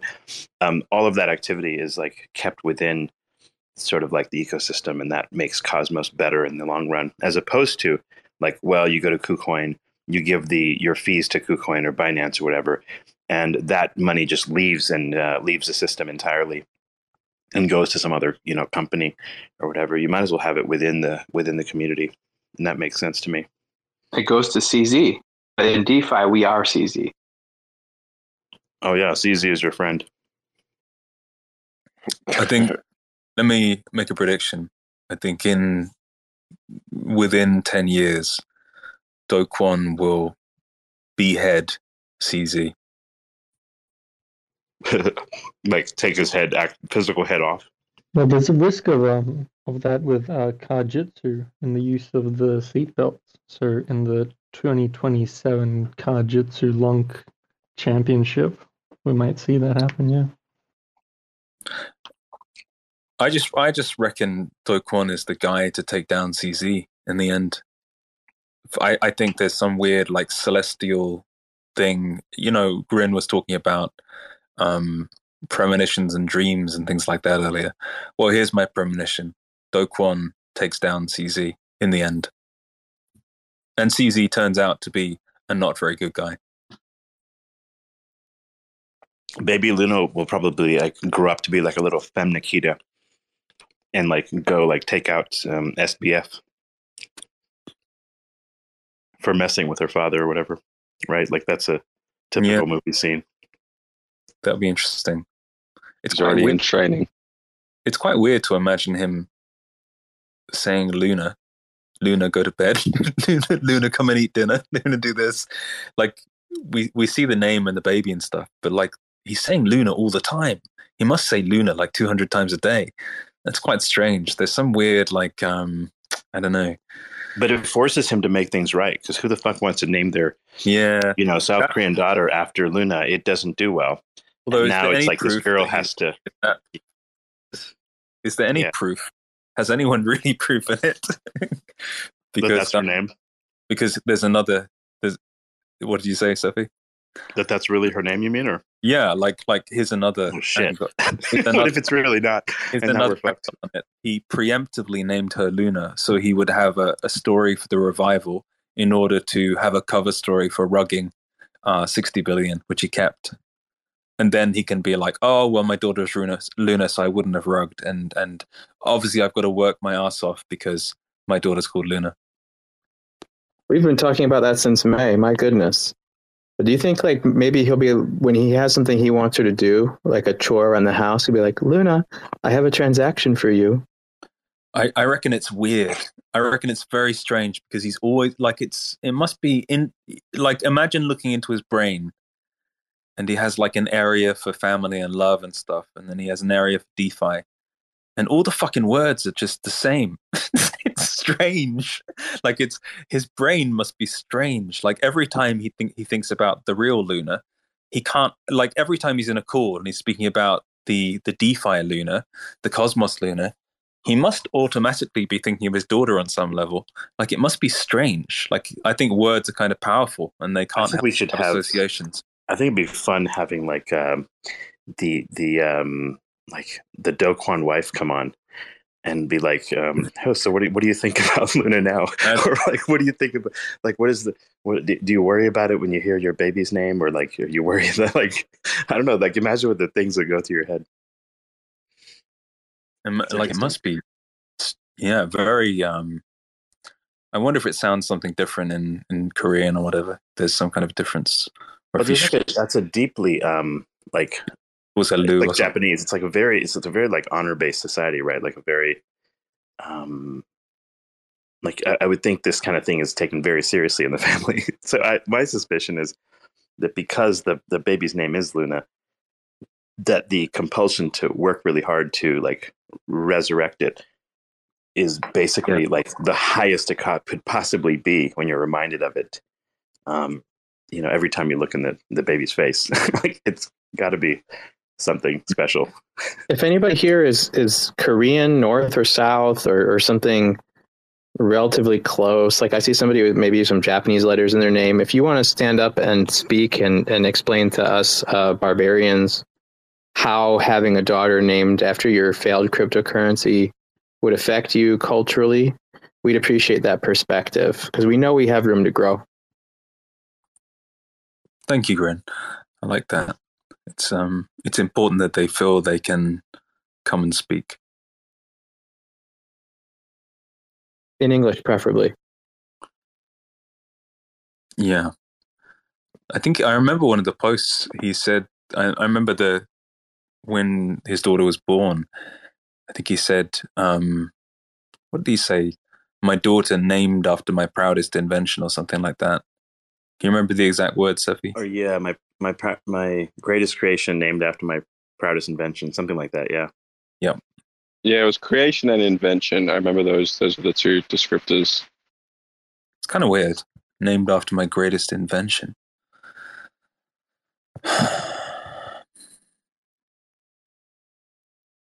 yeah. There, like there's, the, the, the true top signal, right? there's definitely pretty much what that was. Yeah, there's definitely a deep strangeness to it. Well, it's kind of funny because then Luna was reborn too.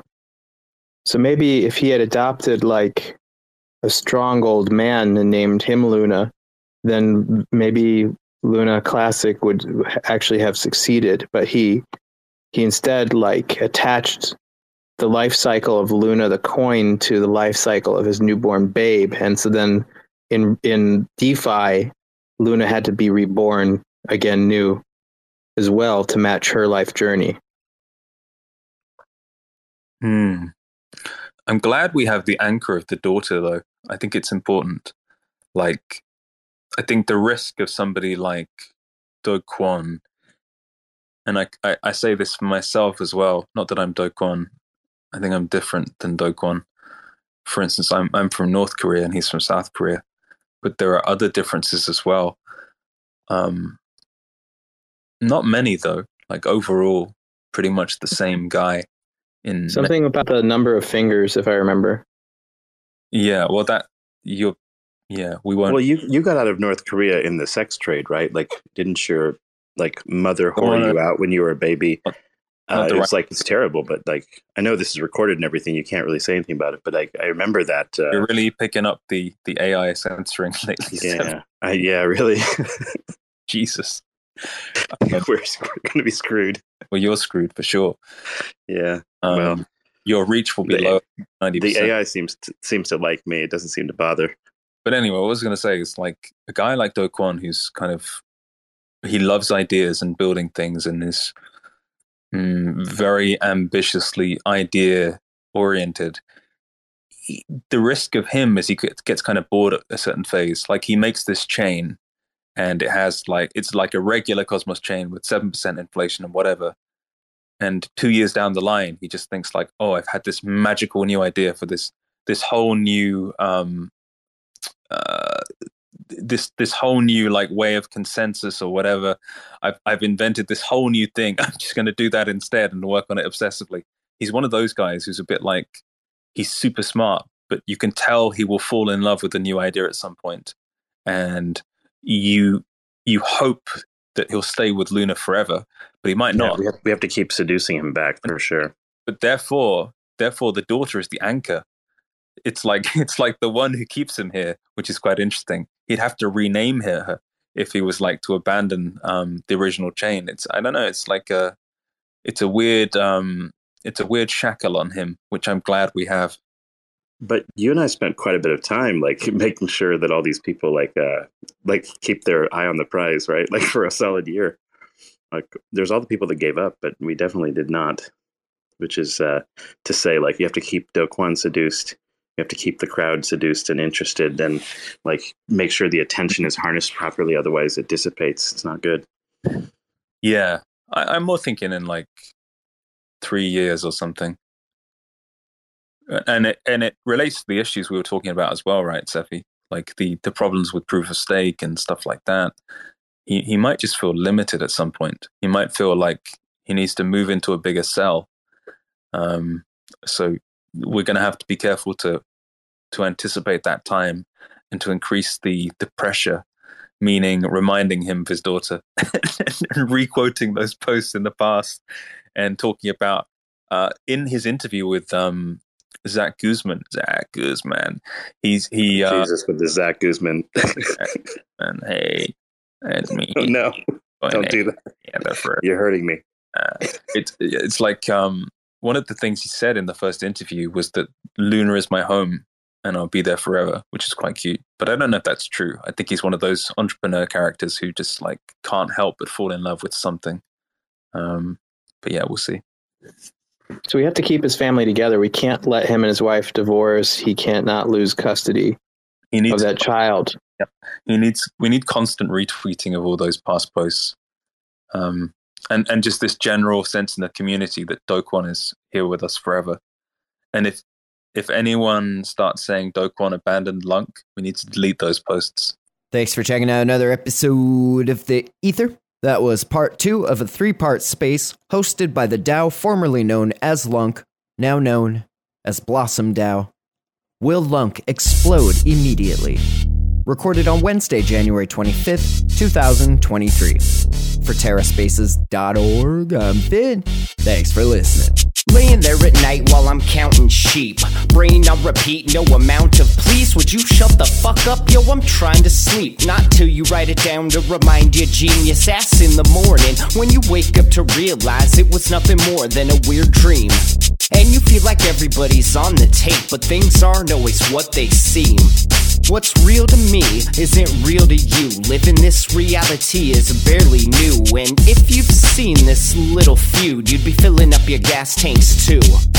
We're living in a fucking simulation of a simulation. Don't look back or you'll get sucked into the miscommunication. All this dumb fucking ruckus. Drink bleach here. Keep a tight demeanor and swing for the bleachers. This ball is crushed.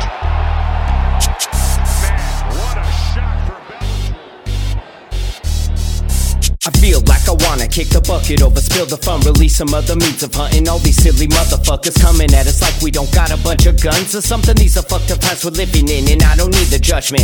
Free the suffer, no need to suffer. The leaders busted freedom, hunter disagreements wander. Cold streets filled with screaming bottom feeders. Take me to your leaders, blasting propaganda through the speakers. So if you wanna build, let's build.